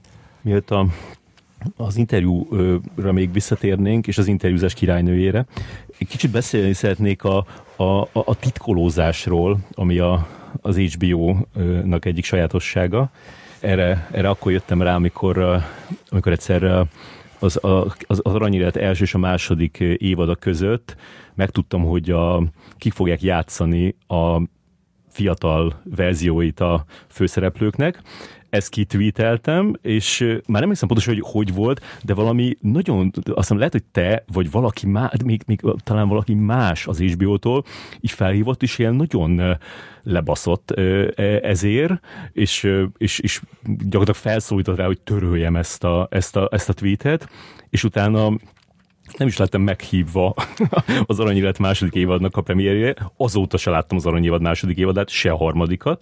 Ez például olyan dolog, ami nálatok nagyon ilyen szigorú elbánásban részesül? Emlékszem erre, és szerintem én hívtalak fel, hogy hát egy, ezt hogy terítetted ki? Hát kettő, léci töröd le. De szerintem nem voltam olyan nagyon-nagyon bunkó stílusban, hogy azonnal töröd Nem, le, csak, csak valahogy a, a szigorú, tehát hogy úgy, úgy tűnik, mintha ez, ez, ez egy nagy, nagy bűn lenne. Erre emlékszem, hogy, hogy ez volt a, a hangodban, hogy nagyon komoly volt. Igen, mert uh, ilyenkor több hónapnyi tervezést húzol keresztbe egy, egy tolvonással, vagy egy billentyű leütéssel, mert pont ennél a, a második évadnál, ahol ugye fontos volt, hogy, hogy van egy fiatalkori énjük, ami a karaktereknek, és emiatt a 90-es években is játszódik egy része. Ezt mi titkolni akartuk egészen a nagy bejelentésünkig. Tehát, hogy az, hogyha ha PR szempontból nézed, van egy nagy bejelentésed, amire így rákészülsz, és így elintézed azt, hogy mindenki kapjon exkluzív fotókat, mindenki, izé, és így előre elküldöd az anyagokat, de embargózod, hogy figyelj, 10 órakor mehet ki, de kapsz egy exkluzív fotót, vagy ilyesmi, és ezt így kitvíteled, hogy akkor XY lesz, akkor ezt így, ezt az egész tervet húzhatom le a rolón, és így én abszolút hiszek a sajtószabadságban, és, és szerintem így az, az a cég vagyunk, aki nem szokott belekötni olyan hüde sok dologba, de ha a saját gyártású tartalmainkról van szó, és ott és vagyunk olyan viszonyban az újságíróval, hogy meg lehet kérni, hogy figyelj, Léci, ezt még ne, akkor, akkor ezt egy kört megér. Ha azt mondod, hogy nem, akkor, akkor azt mondom, hogy jó, hát akkor nem, de, de örülök, hogy ahogy mondtam is, hogy a win-win helyzetekre törekszem, és egy olyan kapcsolatot próbálok ápolni a, a, az újságírókkal, ahol nem szoktam olyanokat kérni, amiket így figyelj, ezt most ne, ne posztolt ki, ezt most ne rakt ki, hanem azért úgy valahogy mindig megtaláljuk a középutat, hogy így oké, okay, most nem rakhatod ki, de mondjuk kapsz egy exkluzív anyagot, vagy valami ilyesmit, ja. tehát hogy így azért ezeket így próbálom megoldani, úgyhogy igen, titkolózás az, az sajnos, vagy nem sajnos, szerintem az így a, ezeknek a nagy tartalomgyártóknak a egyik erőssége, hiszen mint, a, mint ahogy a Marvel filmek, ugye inkább a Marvel filmeknél, ott is a direkt megkérik, ugye, hogy ne spoilerezzenek az adott filmről előre, mert hogy elrontja a, a nézőknek a hangulatát. Most már szerintem eltelt öt hónap, ahogy a Pókembernél ugye mindenki sejtette, hogy benne lesz az Andrew Garfield, meg a Toby Maguire is, de mindenki az utolsó percig kérte, hogy ne, ne, ne, ne, ne. És, és az durva, hogy ezt a rajongók is így csinálják, mert emlékszem, hogy, hogy amikor már bemutatták a filmet, én is csak simán moziba láttam, és így, így tettem egy utalást erre, így többen így rámutak, hogy hát ez, ez, ez, ez ne spoilerezzé, pedig ők is tudták, de hogy mindenki tudta, de ez érdekes, hogy így, így, így együtt, közösen így fenntartani ezt a, a titkot. Igen, ez egyébként ez egy jó gondolat, és ez a Christopher Nolan filmeknél is ott van, egy csomószor van olyan, hogy előre ugye e, tehát mozifilmeknél megkérnek titeket előre, hogy embargót kell aláírnotok, ugye, miatt megnézitek.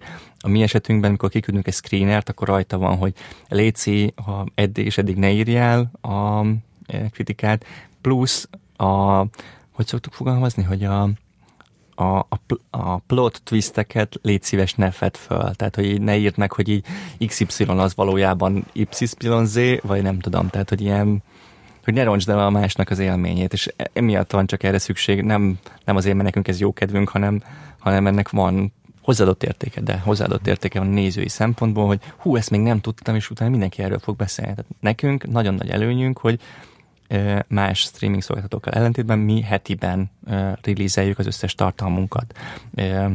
És ez alatt az idő alatt van egy ilyen water cooler effektusnak hívjuk, minden héten beszélnek erről a tartalomról, és ennek a, ezáltal elkezdenek beszélni az emberek róla, és, és így bekerül a köztudatba. Nem hiába van az, hogy az eufória, a második évada például egyrészt nézettségi rekordokat döntött, másrészt pedig a Twitteren Amerikában a vasárnaponként erről beszélnek a legtöbbet. Tehát, hogy egy, egy ilyen, visszahozzuk egy kicsit a régi időknek a hangulatát, amikor így a... Az gondolom, hogy ezt már régi időknek kell nevezni. Most Dallas-t akartam mondani, tehát hogy a, amikor a Dallas nézted a családdal, és ugye várnod kellett minden héten egy, vagy minden, amikor Dallas ment a tévében, akkor ugye egy hetet kellett várnod, és akkor úristen, mi fog történni a következő epizódban. És, és ez, mi ebben felfedeztük azt az értéket, amit a nézők is szeretnek, és tök jó néha így binge megnézni egy-egy tartalmat, de kommunikációs szempontból megnézed a, a binge-ben hétvége alatt, és utána elfelejted. Igen. Hogy, hogy így, és így beleölsz egy csomó pénzt. Nem kezdesz egy hét múlva arról beszélni, mi volt a negyedik részben. Így van. Nekünk ez, ez, ez sokkal jobban működik. Nem tudom, hogy a, felfigyeltél a, a Szent Györgyi Bálint adásban is ö, pedzegettük ezt, meg a, a besúgós ö, gonzó adásban is. Tehát ez a kapcsolat, amit ö, ápolsz a, az újságírókkal. Ennek egy, egy, egy része az is, hogy ajándékcsomagot kapnak az újságírók, és a, a, amit a Dorka mesélt abban az előző adásban, hogy nekünk a, az Origóban a főnökünk, a Weyer Balázs az arra tanított, hogy nem szabad elfogadni semmit, és hogy valahol ez lenne a, a, a normális, hogy, hogy az ember nem fogad el olyan cégtől ajándékot, aminek aztán a termékéről ír egy kritikát. Ezzel szemben neked valahogy sikerült kialakítanod egy olyan felállást az újságírókkal, hogy nem, nem csak, hogy, hogy nem szégyellik ezt, hogy elfogadják, hanem gyakorlatilag büszkén ö, mutogatják az Insta hogy megjött a csomag, és ez van benne, és az van benne. Hogy csináltad ezt? Mi titok? Um, Alapvetően szerintem azért sikerült ezt elérni, mert nem tolom túl, tehát hogy nem azon, hogy minden hónapban minden egyes filmhez, hanem... Olyan, mint a karácsony. Igen, mi, olyan, mint a karácsony, szerintem évente egyszer, vagy nagyon maximum kétszer szoktam kiküldeni, és uh, amit kiküldünk, azt alapvetően az újságíróknak nem azért küldöm ki, hogy jókat írjanak a sorozatról, hanem ez egyfajta köszönet is a, a munkájukért, mert uh, tudom, hogy mennyi energiát ölnek bele a mindennapjaikba, hogy az, hogy tartalmat néznek, az nekik nagyon sokszor ugye munka. Az, hogy, hogy megírják, hogy, hogy hírverseny van, tehát mindenre oda kell figyelniük, és abszolút egyetértek azzal, amit mondtál, meg amit a Weyer is mondta, hogy nem szabadna elfogadni, és ezért meg is van szabban állunk, hogy bizonyos összeghatárig lehet csak költeni, ilyenfajta ajándékokra, mert nem, nem akarjuk megvesztegetni az újságírókat. Itt, itt tényleg nem arról van szó, hanem, hanem egyszerűen megköszönjük a munkátokat, és uh, sokszor van az, hogy egy apró kedves gesztus az, az, az sokat tud uh, javítani az ember munkamoráján is, hogy végre valaki, aki így, így elismeri a munkámat, végre az, hogy egy, egy kedves szó. Nagyon jó példa most uh, az HBO Max indulásnál kivételes alkalom volt, hogy 350 csomagot küldtünk ki. Ez, ez egy óriási mennyiség, és a 350 az úgy nézett ki, hogy 100-120 uh, újságíró, uh, olyan 80-90 uh, online tartalomgyártó, és olyan 120-130 talent.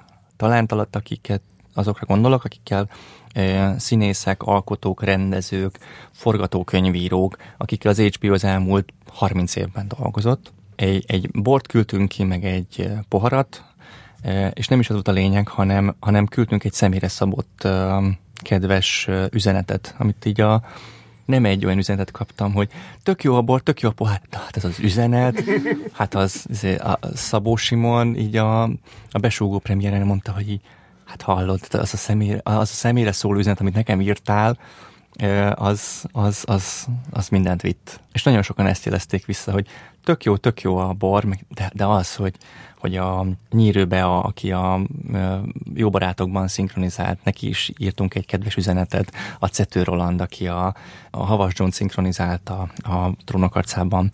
Mindenki annyira meg volt hatódva attól a kedves ötmondatos üzenettől, amit személyre szabott volt, hogy, hogy nekik az, az többet ért, mint bármilyen ajándék.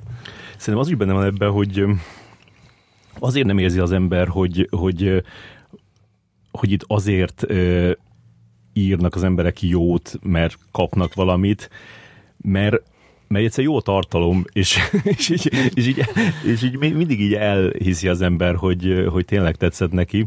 Ez az egyik, amit akartam mondani, és meg az, hogy, hogy a, azért azt is meg kell jegyezni, hogy, hogy, hogy egy olyat is megléptetek, amit senki más nem csinált itt Magyarországon, mégpedig azt, amikor a Covid beütött, és mondjuk újságok nem tudtak megjelenni, akkor ti megkerestetek jó pár újságot, hogy tudtok-e segíteni nekik, és, és tényleg segítettetek, PR cikkeket vettetek, amikor a legnagyobb szükség volt rá. Tehát, hogy, hogy e, ez szerintem, ez nem tudom, hogy az a te ötleted volt, vagy ez egy nemzetközi HBO-s gesztus volt, de az nagyon sokat jelentett. Ezt nagyon köszönöm, hogy ezt mondod.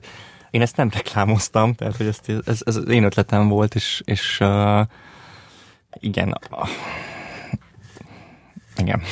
Erre nem nagyon tudok mit mondani, tehát hogy ne, nem szoktunk ilyeneket reklámozni, tehát hogy uh, én örülök, hogyha ha tudunk segíteni, mert ez van egy kulcs szó, ami nekem így meghatározó, hogy együttműködő versengés. Ez mind igaz arra, hogy hogyan viszonyulunk a mondjuk a filmforgalmazókhoz, vagy, vagy az, hogy, hogy az újságírókkal való kapcsolattartás, vagy, vagy bármi. Tehát, hogy ha együtt egy hajóban evezünk nagyon-nagyon sok szempontból. És hogyha ha valahogy tudunk segíteni, és van rá módunk, akkor, akkor miért ne? Mert együtt többet elérünk, mint külön-külön. Nekem ez a gondolatmenetem, úgyhogy én, én örülök, hogyha így tudtam segíteni, és ennyi. Így a 12 év alatt ebben a szakmában mit tanultál meg, mit, mit tudtál meg magadról, milyen ember vagy? Ez egy nagyon jó kérdés, mert uh, megtanultam, hogy hol vannak a határaim. Szerintem az az egyik így legnagyobb, az, hogy az esetek 99%-ában van megoldás egy problémára, vagy egy kihívásra, és az is, azt is megtanultam, hogy lehet hibázni.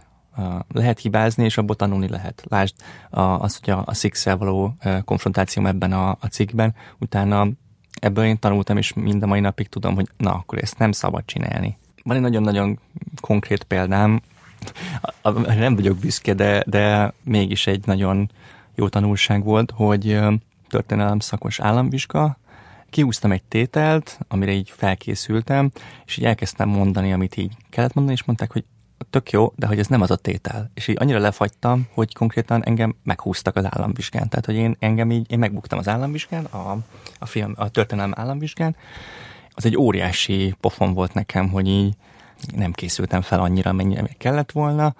Utána úgy megtanultam a, az államvizsgára a történelem tételeket, hogy volt egy külön tanárom, 20, 20 éves vagyok, és külön megkértem egy, egy tanárismerősemet, hogy akkor figyelj, Léci, vegyük át az összes tétet, és kidolgozom. És uh, vicces módon ugyanazt a tételt húztam ki, amin először megbuktam. és olyan hibátlanul elmondtam, hogy olyan ötös kaptam rá, hogy így, és azóta van ez, hogy nagyon sok esetben így átmegyek ilyen control freakbe, és, és, és úgy felkészülök minden egyes beszélgetésre, sajtóesemény. A sajtóeseményeinken így szerintem viszonylag kevesen csinálják azt, amit én, amit te is megkaptál, hogy konkrétan összeállítottam egy lookbookot, hogy kik jönnek, mi a nevük, mi a szerepük a filmben. Egy konkrét bevonulási sorrend van, percre pontosan lebontva, konkrét a csoportfotózási sorrend van, és azokat ott így utasítgatni kell, és így ez, ezek, ez mind abból jött, hogy így egyszer nem készültem föl valamire, és azóta így ezt nem, még egyszer ezt nem hagyom, hogy, hogy olyan helyzetbe kerüljek. És emlékszel az első érintkezésedre Náva Janikóval? Az első találkozásom, személyes találkozásra nem, nem is emlékszem az mikor volt, még interkomos voltam, és, és nem az első ilyen kontakt az úgy volt, hogy a, a külföldi kollégák, tehát a külföldi stúdió jelezte, hogy Náva Janikó jelentkezett erre a junketre, akkor ő megkapta, és hogy akkor majd így lesz egy anyag belőle. Mondtam, hogy oké. Okay. Egyszer meg, talán egyszer vagy kétszer kellett nominálnom valamire. Ennyi. Egy volt interkons kollégád mesélte még, még annó, kb. tíz évvel ezelőtt, hogy ők többször adtak neki ilyen amerikai stúdió által készített konzervinterjút, hogy azt elsüthesse sajátjaként, tehát odaírt elé, hogy jó, izé, találkoztunk Nikollal, de közben az egy olyan interjú volt, ami, amit a stúdiónak a sajtósa csinált meg, hogy te vettél részt ilyen akciókban? Nálunk ez úgy szokott működni, hogy akár milyen nevezük konzervinterjúnak, mi ezt ugye generic interjúnak hívjuk, amit kapunk, ezt azért kapjuk, mert alapvetően nincsen lehetősége a nemzetközi újságíróknak mondjuk egy sajtóeseményen részt venniük, vagy, vagy személyesen interjúzni a, az adott színésszel. Ebben az esetben kapjuk ezeket a generic interjúkat, amit többféleképpen föl lehet használni. Nálam az a, az elképzelés, hogy egy interjút egy médiumnak adok ki, kvázi exkluzívként, olyan szempontból, hogy Magyarországon ez az interjút én másnak nem adom ki, máshonnan nem, nem tudják beszerezni ezt az interjút, és ezt exkluzívan megkapja. Az, hogy ezt hogyan hozza le, azt általában az újságíró maga dönti el, de a legtöbb esetben 95%-ban ez mindig oda van írva, hogy ezt az Intercom adta. Nem nagyon láttam olyat, amikor én küldözgettem ilyeneket, hogy úgy fogalmazták át a kérdéseket, hogy az minthogyha én kérdeztem, tehát egyes szám első személyben lenne, hanem, hanem azért úgy egyes szám harmadik személy, tehát hogy alapvetően azért egy más. És azt, az is egy fontos előírás ezeknek a generic interjúknak, hogy azért alapvetően tarts meg a teljes struktúrát. Tehát nem az van, hogy így random kiválasztasz belőle két-három kérdést. Ha jól emlékszem, talán egyszer csináltam olyat, hogy, hogy kiadtam egy, egy napilapnak, aki végül azt hiszem talán három vagy négy kérdést használt az anyagba, ami megjelent róla, ott úgyis rövidebb a szöveg, tehát hogy ezek egy hosszú két-három oldalas szövegek, viszonylag kevés olyan print napilap van, vagy print magazin van, akik le tudják hozni egy az egyben. Ezért, ha így nincs más lehetőségünk, akkor, akkor abban rugalmas voltam, vagy vagyok, hogy inkább voltam, hogy, hogy rövidíteni lehet bizonyos dolgokat.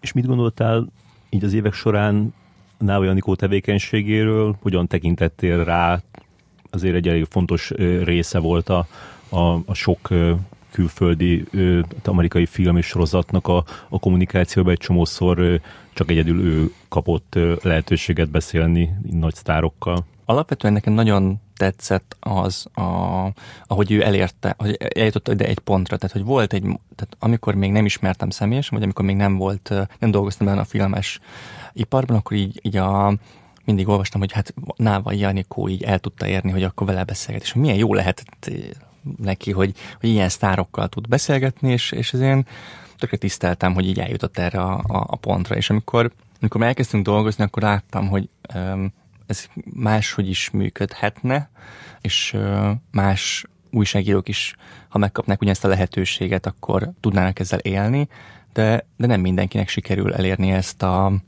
nem mindenkinek sikerül oda jutni a színészhez.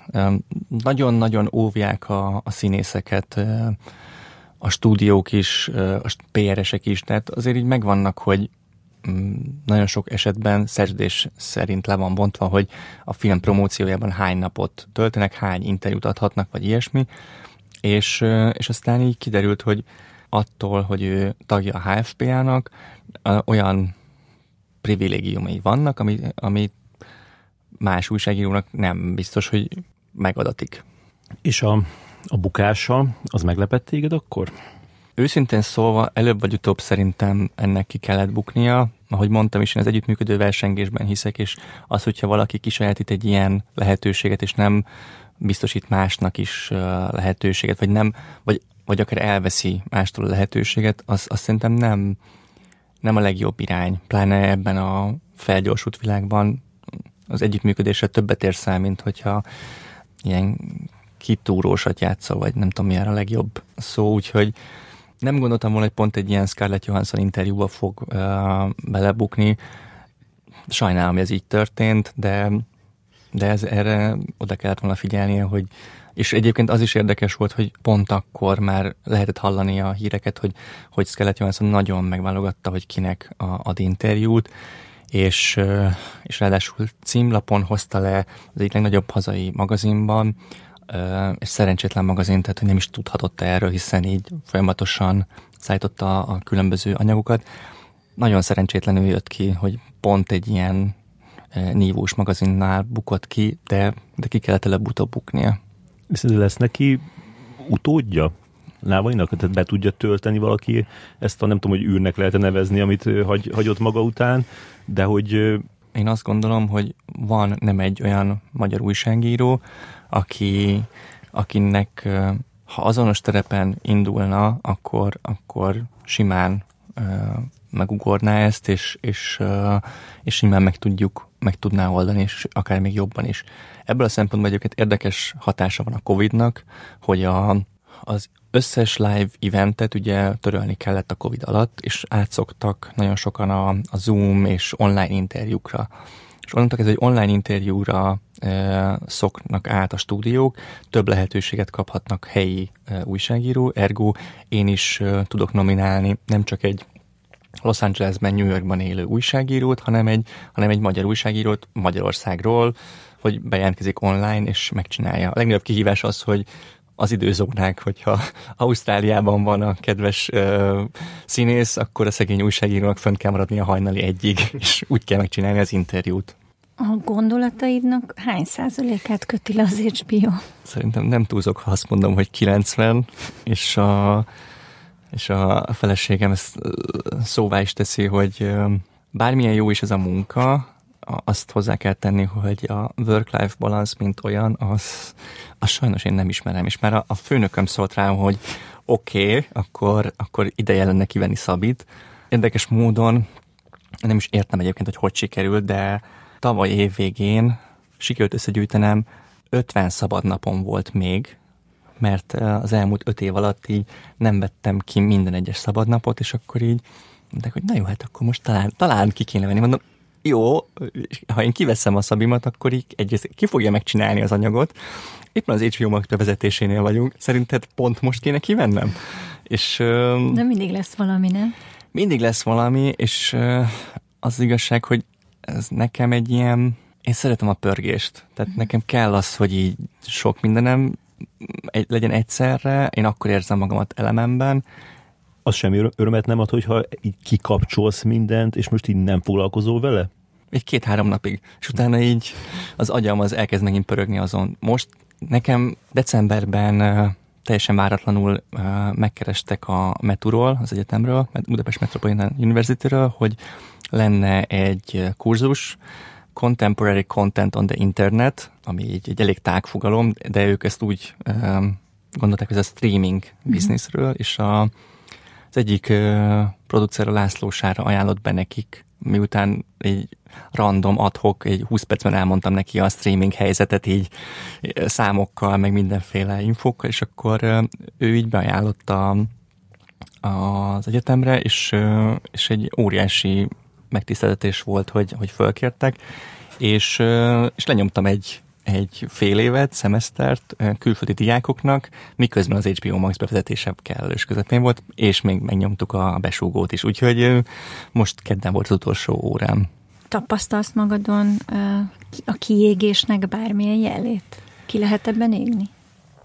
Én nem. Én nem tudok kiégni ebben, tehát nekem, nekem ez nekem ez mind, annyira jó, hogy minden reggel úgy kelek föl, és úgy megyek dolgozni, vagy úgy ülök le a gép elé, hogy én ezt imádom csinálni. Tehát itt nem az van, hogy ah, nem tudom, ha egy kekszgyárban kellene dolgoznom a gyárszalag mellett, akkor valószínűleg nem élvezném ennyire, és biztos kiégés lenne.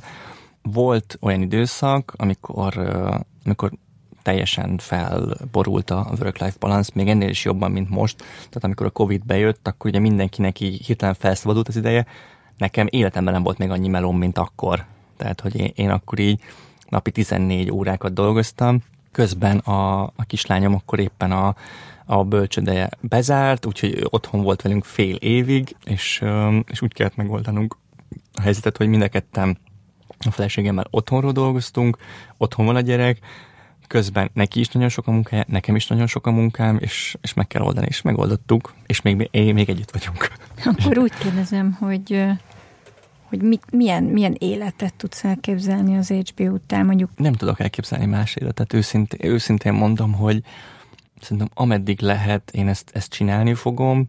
Amiben nekem nagyon-nagyon jó, hogy, hogy van egy ilyen cég mögöttem, hogy struktúrát ad. Tehát az, hogy, hogy én magánvállalkozó legyek, vagy egy saját céget alapítsak, ami, ami mondjuk kommunikációval foglalkozik, az nekem egy olyan szintű stressz faktor lenne, amit, amit nem tudnék kezelni. Tudom kezelni a stresszt, de, de nem, de ha megvan az a biztos háttér, és most nekem két biztos hátterem van, egyrészt a feleségem és a családom, ez, ez, ez egy nagyon minden kihívás ellenére is kiegyensúlyozott háttér van otthon, és és tudja, hogy van, amikor itt dolgoznom kell, és, és dolgozom, de ugyanakkor ugyanúgy kiveszem a részemet otthon a feladatokból. Ez az egyik. A másik, hogy a, az HBO-nak köszönhetően van egy fix havi bevétel, és nem kell azon izgulnom, hogy vajon mi lesz, hogyha holnap elveszítem a munkámat. Mert ha holnap mondjuk kirúgnának, most már szerintem lekopogom, tartok ott, hogy viszonylag gyorsan megkeresnének, és, és találnék egy, egy munkát. Te olyan stressz szeretsz, amit te generálsz magadnak, nem? Ezt nagyon jól megfogalmaztad. Tényleg. Igen, igen. És olyan céget látsz Magyarországon, aki tudna tenni neked egy olyan ajánlatot, mert azért azt gondolom, hogy itt nem csak a pénz számít, mert az HBO egy iszonyatosan jó cég, tehát hogy amellett, hogy, hogy, hogy jó a tartalom, amivel foglalkoznod kell, még egy ilyen jó fej cég is, aki az ügyekben, amiben megnyilvánul, mindig a, a jó oldalon áll. Ez, ez nehéz lenne ezt mondjuk pénzzel kitömni, ezt a, ezt a nem tudom, csodát. Látsz ilyet, ahova mondjuk el, elmennél? Szerintem Magyarországon nincs. Azt el tudom esetleg képzelni, ha regionális szinten foglalkoznék PR-rel. Azt még nem mondtam a munkámhoz, hogy abból kifolyólag, hogy mi régiós szinten dolgozunk, vannak régiós projektjeim is, tehát például a, én vagyok a kapcsolattartó a Warner uh, Broshoz, a, a tévés fronton, úgyhogy ha jön egy Warner-es film, akkor én beszélek velük, hogy akkor így milyen interjú lehetőségek vannak, milyen anyagok, és én azt uh, disztribútálom a többi PR-es között például. Vagy, vagy volt most egy projektem, egy, egy új sajtó oldalt hoztunk létre az HBO-nak, és annak a koordinálása is azt a főnökön ketten, ketten csináltunk. Tehát, hogy vannak ilyen projektek, amiket így nemzetközi szinten lehet csinálni, és hosszú távon előfordulhat, hogy mondjuk teszem azt mondjuk lenne egy régiós vezető, és lenne alattam X ember. De most ebben a pillanatban még szerintem nem tartok ott, és kellően lefoglal a, az HBO Magyarországnak a teljes kommunikációja. És mi a hozzáállása a kalóz tartalmakhoz? Kicsit már ezt így megemlítettük a régi szép időkben, amikor azt a kis fémrudat oda bekötötték a, a, a fal és a tévé közé, és akkor jött az HBO, de hogy mondjuk megnézed néha, hogy hogy mondjuk az enkóron mennyire pörögnek az HBO tartalmak, esetleg szoktál egyeztetni velük? Mert, mert azért ezt tudom, hogy van, hogy, hogy ott megkérhetik, hogy még ne rakjátok ki, Léci. Az online kalózkodással kapcsolatban az a, az a céges policy, van egy uh, csapatunk, ha jól emlékszem, Londonban, akik uh, egy ilyen kvázi automatizált rendszerrel folyamatosan nézik a, az internetet, nem csak a magyar, hanem így globálisan az internetet, és próbálják leszedni a, a tartalmakat. Van, amikor sikere járnak, van, amikor nem, és ö, helyi szinten, ha jól emlékszem, akkor az aranyélet kettőnél fölmerült egy olyan ötlet, hogy, hogy láttuk, hogy nagyon rá vannak pörögve egyébként a, a torrent oldalak is, talán pont az enkor is ez volt, és, és azt hiszem fölmerült, hogy mi lenne, hogyha együtt dolgoznánk velük olyan szempontból, hogy kipróbáljunk egy ilyen, az is inkább ilyen gerilla akció lett volna, hogy hogy fölrakjuk mondjuk a, az új évadnak az első 10 percét, mintha tényleg az a tartalom lenne, és utána így valami vicces kiszólása lenne mondjuk a mint Endre Bának, vagy a e, Miklósi Attilának, hogy Enye, benye, tudom ám, hogy online nézitek nem legális forrásból, tehát hogy valamilyen viccesebb dolgot akartunk csinálni. Aztán jött a Netflix, és megcsinálta a, a, Mex, a Narcos második évadával, amikor ki, beharangozták Facebookon, hogy akkor most élőben lehet nézni a Narcos második évadát valami hivatalos oldalon, és akkor is elkezdődött a a tartalom, jött a főcím, meg még az első két perc az tényleg ugyanez volt, és akkor így, és akkor utána így a Escobar alakító színész, akkor így belenéz a kamerába, hogy tudom ám, hogy mit csinálsz, és akkor puta madre, és így elkezdett így a, a, izé, anyázni, és így mondom, onnan, és így, na jó, hát akkor ott, ott sajnos így el kellett halasztanunk, pedig így nagyon-nagyon jó ötlet lett volna, de nem, végül is elengedtük, úgyhogy próbálkozunk, hogy ne legyenek fönt a torrenten, de nincs semmiféle kapcsolat lokálisan egyik torrent szolgáltatással sem, továbbá ugye mi nem hirdetünk torrentot, tehát hogy illegális oldalakon nem hirdethetünk, meg nem is hirdettünk, és már szürke zóna sincsen, tehát hogy ott így mi ebből a szempontból nagyon-nagyon nagyon nagy konkurencia vagyunk egymásnak.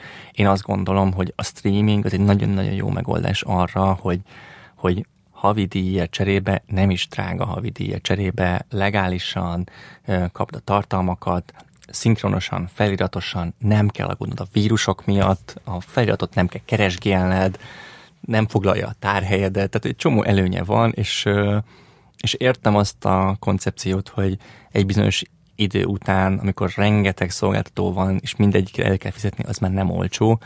Ilyenkor jön a képbe az, hogy akkor megválasztod, hogy melyikre fizetsz elő. Erről kiszólásra jut eszembe, hogy annyira nem nagyon szoktam felfigyelni a, a különböző új trendekre a PR területén, de azért arra felfigyeltem, hogy a Netflixnek volt ez a, ez a, ez a trélere pár hónapja, amikor a, különböző filmekből voltak részletek, vagy meg, meg sorozatokból, amik majd jönnek, és a, a színész egyszer benne van a jelenetben, és aztán így kifordul a kamera fel, és mond valamit, szerintem ez borzalmas volt, tehát szerintem ez a legrosszabb, amit lehet csinálni, tehát ez az, az, az illúziót így teljesen szétrombolja, és hát azt gondolom, hogy, hogy tutira, hogy ez ilyen iszonyatos ö, meló volt ezt megcsinálni, hiszen akkor minden forgatáson ö, volt egy olyan etap, hogy na most akkor föl kell venni a Netflix promós befordulást, ez a, a szakmátokban, ez, ez mit eredményezett, milyen, mik voltak a vélemények, például a tiéd?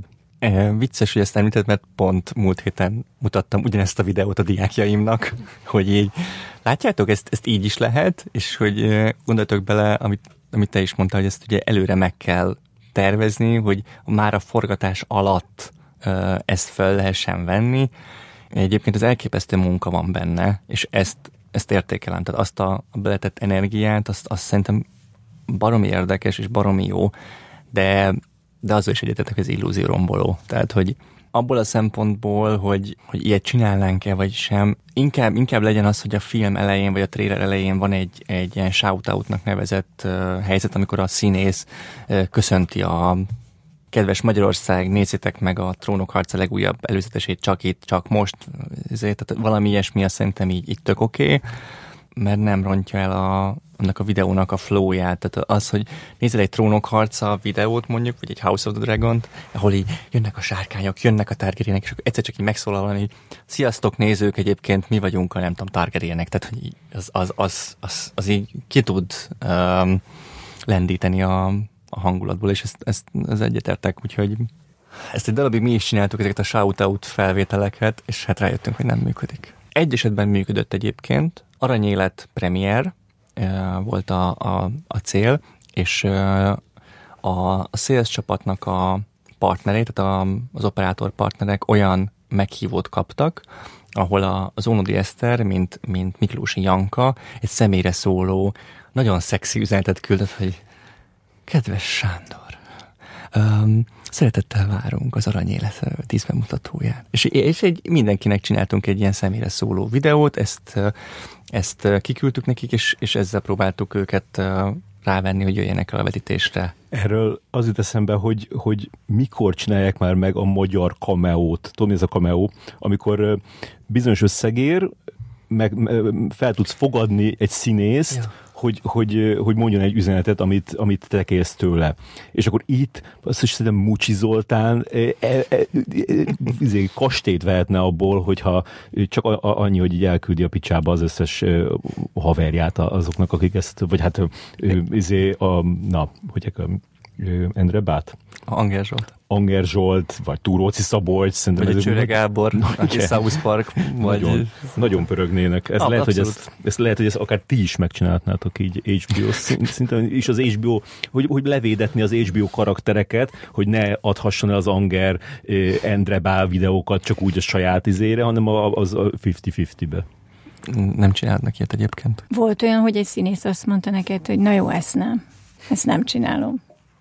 Mivel nálunk az a szabály, hogy azt csináljuk, ami, ami neked komfortos, és senkire nem kényszerítek rá semmit. Tehát, hogyha uh, interjúra is mondhatja azt, hogy köszönöm szépen, ezt most így nem szeretném csinálni, én tudok javasolni, tudok kérni, utasítani nem szoktam, és egyébként szerintem ez a fajta hozzáállás egy nagyon, uh, nagyon előnyös a, a mi mm, piacunkon, meg a, meg azt sem szabom meg, hogy miről beszélnek, meg miről ne beszéljenek. Egy, egy, egy dolgot szabok meg, bocsánat, ezt, ezt tévedek, hogy spoileres nem lehet. Tehát, hogy, de az is ugye a, a contenthez kapcsolódik. Az, hogy neked mi a privát véleményed, az mi, mi, mi szabadon engedjük, hogy bárki bármiről véleményt formáljon. Sőt, néha még mondom is a, az, a talentjeinknek, hogy ha van egy olyan téma, amiről szeretnél beszélni, mert fontosnak érzed, lásd Dobrösi Laura és a környezetvédelem, akkor, akkor nyugodtan szőtt bele a beszélgetésbe, hogy, hogy felhívd arra a figyelmet, hogy figyelj, nem kéne állandóan műanyag dobozba rendelni a kaját, hogyha van alternatív megoldás.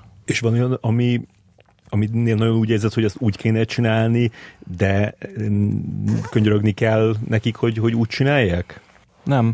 Alapvetően minden, amit mi kitalálunk, az egy csapatmunka eredménye. Tehát vagy az ügynökségen, vagy JB Eventnek van egy tök jó ötlete, vagy marketingen van egy ötlet, vagy a vagy a social csapatnak van egy ötlete, és, és mindent előtte jól megbeszélünk. Ilyen szempontból kicsit hasonlít, mint az írószoba, ahol így az írószobának ugye az a lényege, hogy gyakorlatilag minden aspektusból megvizsgálják az adott mondatot, vagy adott szituációt, hogy biztos, hogy mit tudom én, a Janka ezt csinálta volna abban az esetben, vagy a Száva így fog reagálni. Tehát, hogy mondjuk, nem, bocsánat, besúgó nem jó, mert ezt ugye a bányt egyedül írta, tehát szóval az aranyélet, hogy előre kitaláljuk, hogy így mi a koncepció, hogy mit szeretnénk, átbeszéljük, hogy ez így működhet-e, és utána megkérdezzük a talentet, hogy figyelj, van egy ilyen ötletünk, van-e kedved hozzá? Ha azt mondja, hogy neki nincs kedve, akkor megkérdezünk egy másik talentet, hogy mi lenne, hogyha. És ha, ha egyik is, akkor elengedjük. Tehát nincs, én nem érzem azt, hogy bárkit bele kényszerítenénk olyan helyzetbe, ami, amiben ő nem érzi jól magát. És te hogy állsz hogy a, a, a, a munkakapcsolat és, a, és az emberi kapcsolat? Mert azért néha ez így, így át, átcsap, és mondjuk így újságíróként is látjuk azt, hogy, hogy, hogy néha tökre közel lehet kerülni egy interjú alanyhoz, ami néha egy tök illúzió, mert csak közel kerülsz hozzá arra a két órára, és utána meg amikor annak vége, akkor, akkor az nem fog folytatódni semmilyen szinten, de neked nem tudom, hogy a, a, az emberi kapcsolataid mennyire folytak át így, vagyis hogy a munkakapcsolataid emberi kapcsolatokba? Ez egy nagyon-nagyon jó kérdés, mert az aranyéletnél és a terápiánál is az volt, hogy mi egy munkakapcsolatban vagyunk. Lehetünk nagyon jóban, ez egy munkakapcsolat. És nagyon, én például szinte soha nem kértem közös fotót a színészeinkkel, hogy így figyelj, gyere már egy, egy selfie akkor lett közös fotónk, amikor például az Undi Eszterrel is, amikor már letudtuk a harmadik évadot is, és összefutottunk egy, hú, valamilyen sajtóesemény volt, ahol az aranyértet díjazták, és akkor, akkor mondtam, hogy szerintem most már elérkezett a, az a szint, hogy akkor most csináljunk egy közös fotót, amit és nem azért csinálok közös fotót, hogy ezt így megosztam social médiában, ezt csak magamnak tartom meg.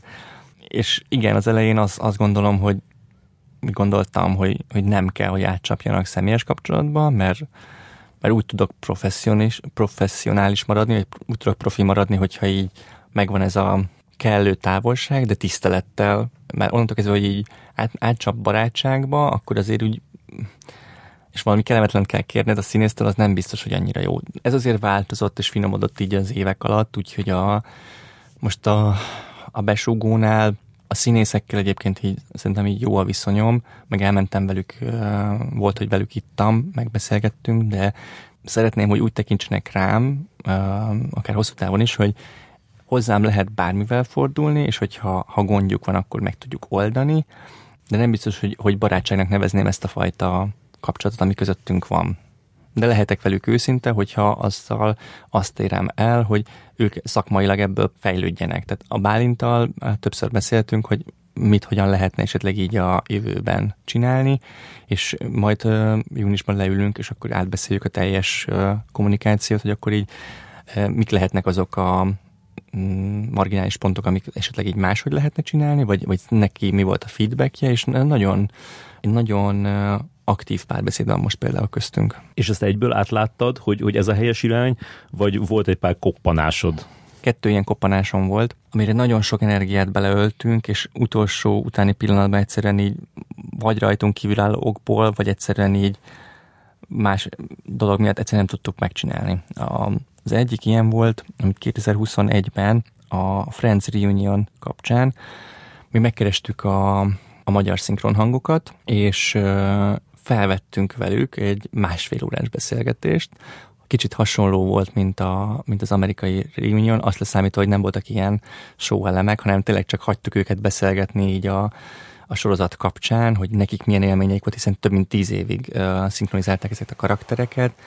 Nagy, nagy, nagy költségvetésű felvétel volt, több kamerás, kibérelt helyszínen, fantasztikusan megcsináltuk a, a képi világa volt, minden, minden tökéletes volt, még, még Hamu és Gyémántnak volt 90-es évek közepén egy, egy csoportfotózása velük, és még azt is megszereztük, tehát mindent megcsináltunk, és, és mindenki nagyon-nagyon boldog volt, a színészek fantasztikusan hálásak voltak, hogy, hogy, hogy ők fogalmazták, hogy, hogy végre először életükben azt a fajta megbecsülést kapták, amit nagyon ritkán kapnak szinkron színészek, és és nagyon boldogok voltunk, és, és mutattuk a menedzsmentünknek, hogy akkor itt van, és mondták, hogy jó, hát ez, ez, ez tök jó, akkor mehet neki a, a, stúd, vagy a sorozatnak a kommunik, vagy a filmnek a kommunikáció kapcsán, és egyszer csak kaptunk egy levelet a Warner-től, hogy hát valahogy eljutott a híre ennek a dolognak a, a sorozat producereihez, és ők nem engedik hogy kimenjen. És így mondtuk, hogy és így hosszú napokig e, próbáltuk megvédeni, hogy így, de figyelj, ez most nem vágunk be részleteket a izébe. Jó, jó, de nem. És így, és hiába harcoltunk, ért egyszerűen így, így el, el kellett uh, engednünk. Szerinted miért nem engedték? Nem tudom. Szerintem attól féltek, hogy, hogy az jelenik meg a magyar sajtóban, hogy ez jobb volt, mint a másik. Lehet, vagy csak azt gondolták. Vagy csak elviszi a fókuszt róla. Egyszerűen. Lehet, hogy csak elviszi a fókuszt a, a reunionról. Pedig egyébként, tehát ezt már a bemutató után uh, akartuk, uh, sőt, bemutató után fog, uh, raktuk volna ki, amikor uh, szinkronosan is elérhető lett a, a reunion, és azt akartuk támogatni egy ilyen, mert hogy itthon akkora kultusza van ennek a, a szinkronnak, hogy minden hibája vagy bakia ellenére ezt, ezt, ezt így szeretik, és ezt nem fogjuk újra szinkronizálni. Senki nem fog ezt újra szinkronizálni, az, az ilyen kegyeletsértés lenne kb. És nem tudom elsütni mondjuk az RTL-re, vagy valahol máshova? Nem, tehát hogy még nagyon dolgozom, vagy nagyon nem akarom elengedni ezt, egy év alatt nem, tud, nem tudtuk elengedni, és még próbálkozom, hogy hogyan, meg mint, de még nem, nem találtuk meg a, a módját. És mi a másik dolog? A másik az a, a Divák című dokumentumfilmünknek a kommunikációja kapcsán volt. A rendezőt, a Körösi Mátét és a három lányt le tudtuk ültetni, hogy beszélgessenek a Steiner Kristóffal, és egy fantasztikus hangulatú beszélgetés volt, amit rögzítettünk kamerával, és ezt ilyen Insta sztoriba akartuk kirakni, és utána kiküldtem sajtónak is.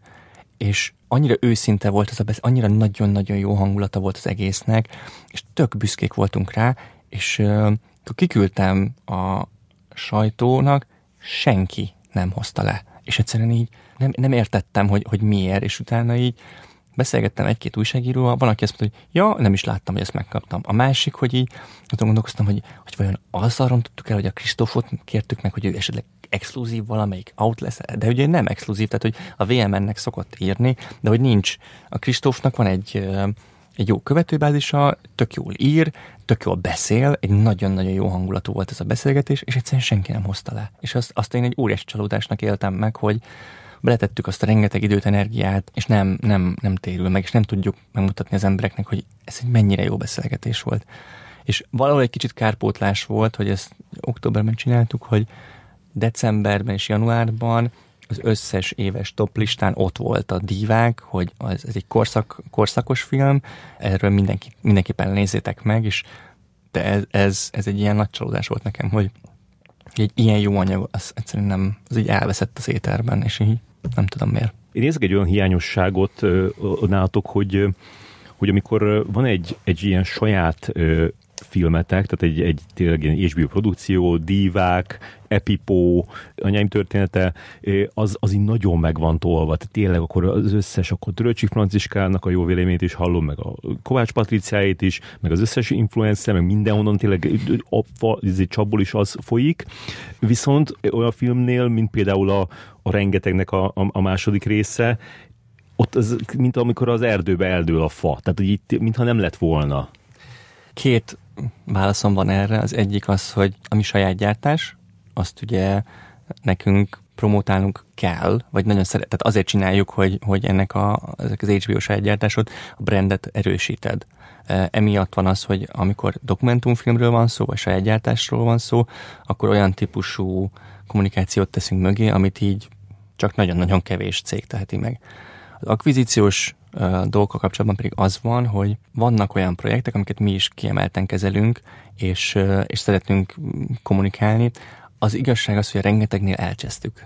Elcsesztük, mert uh, akkor került fel, amikor így egyszerűen így át, átsiklottunk fölötte, nem promótáltam kellőképpen a sajtóban, és, és elkövettük azt a hibát is, hogy nem volt kirakva a főoldalra. Nem, egyszerűen azt hiszem talán Kovács Bálint mondta, hogy ő is így 20 percig kereste, mire megtalálta a filmet.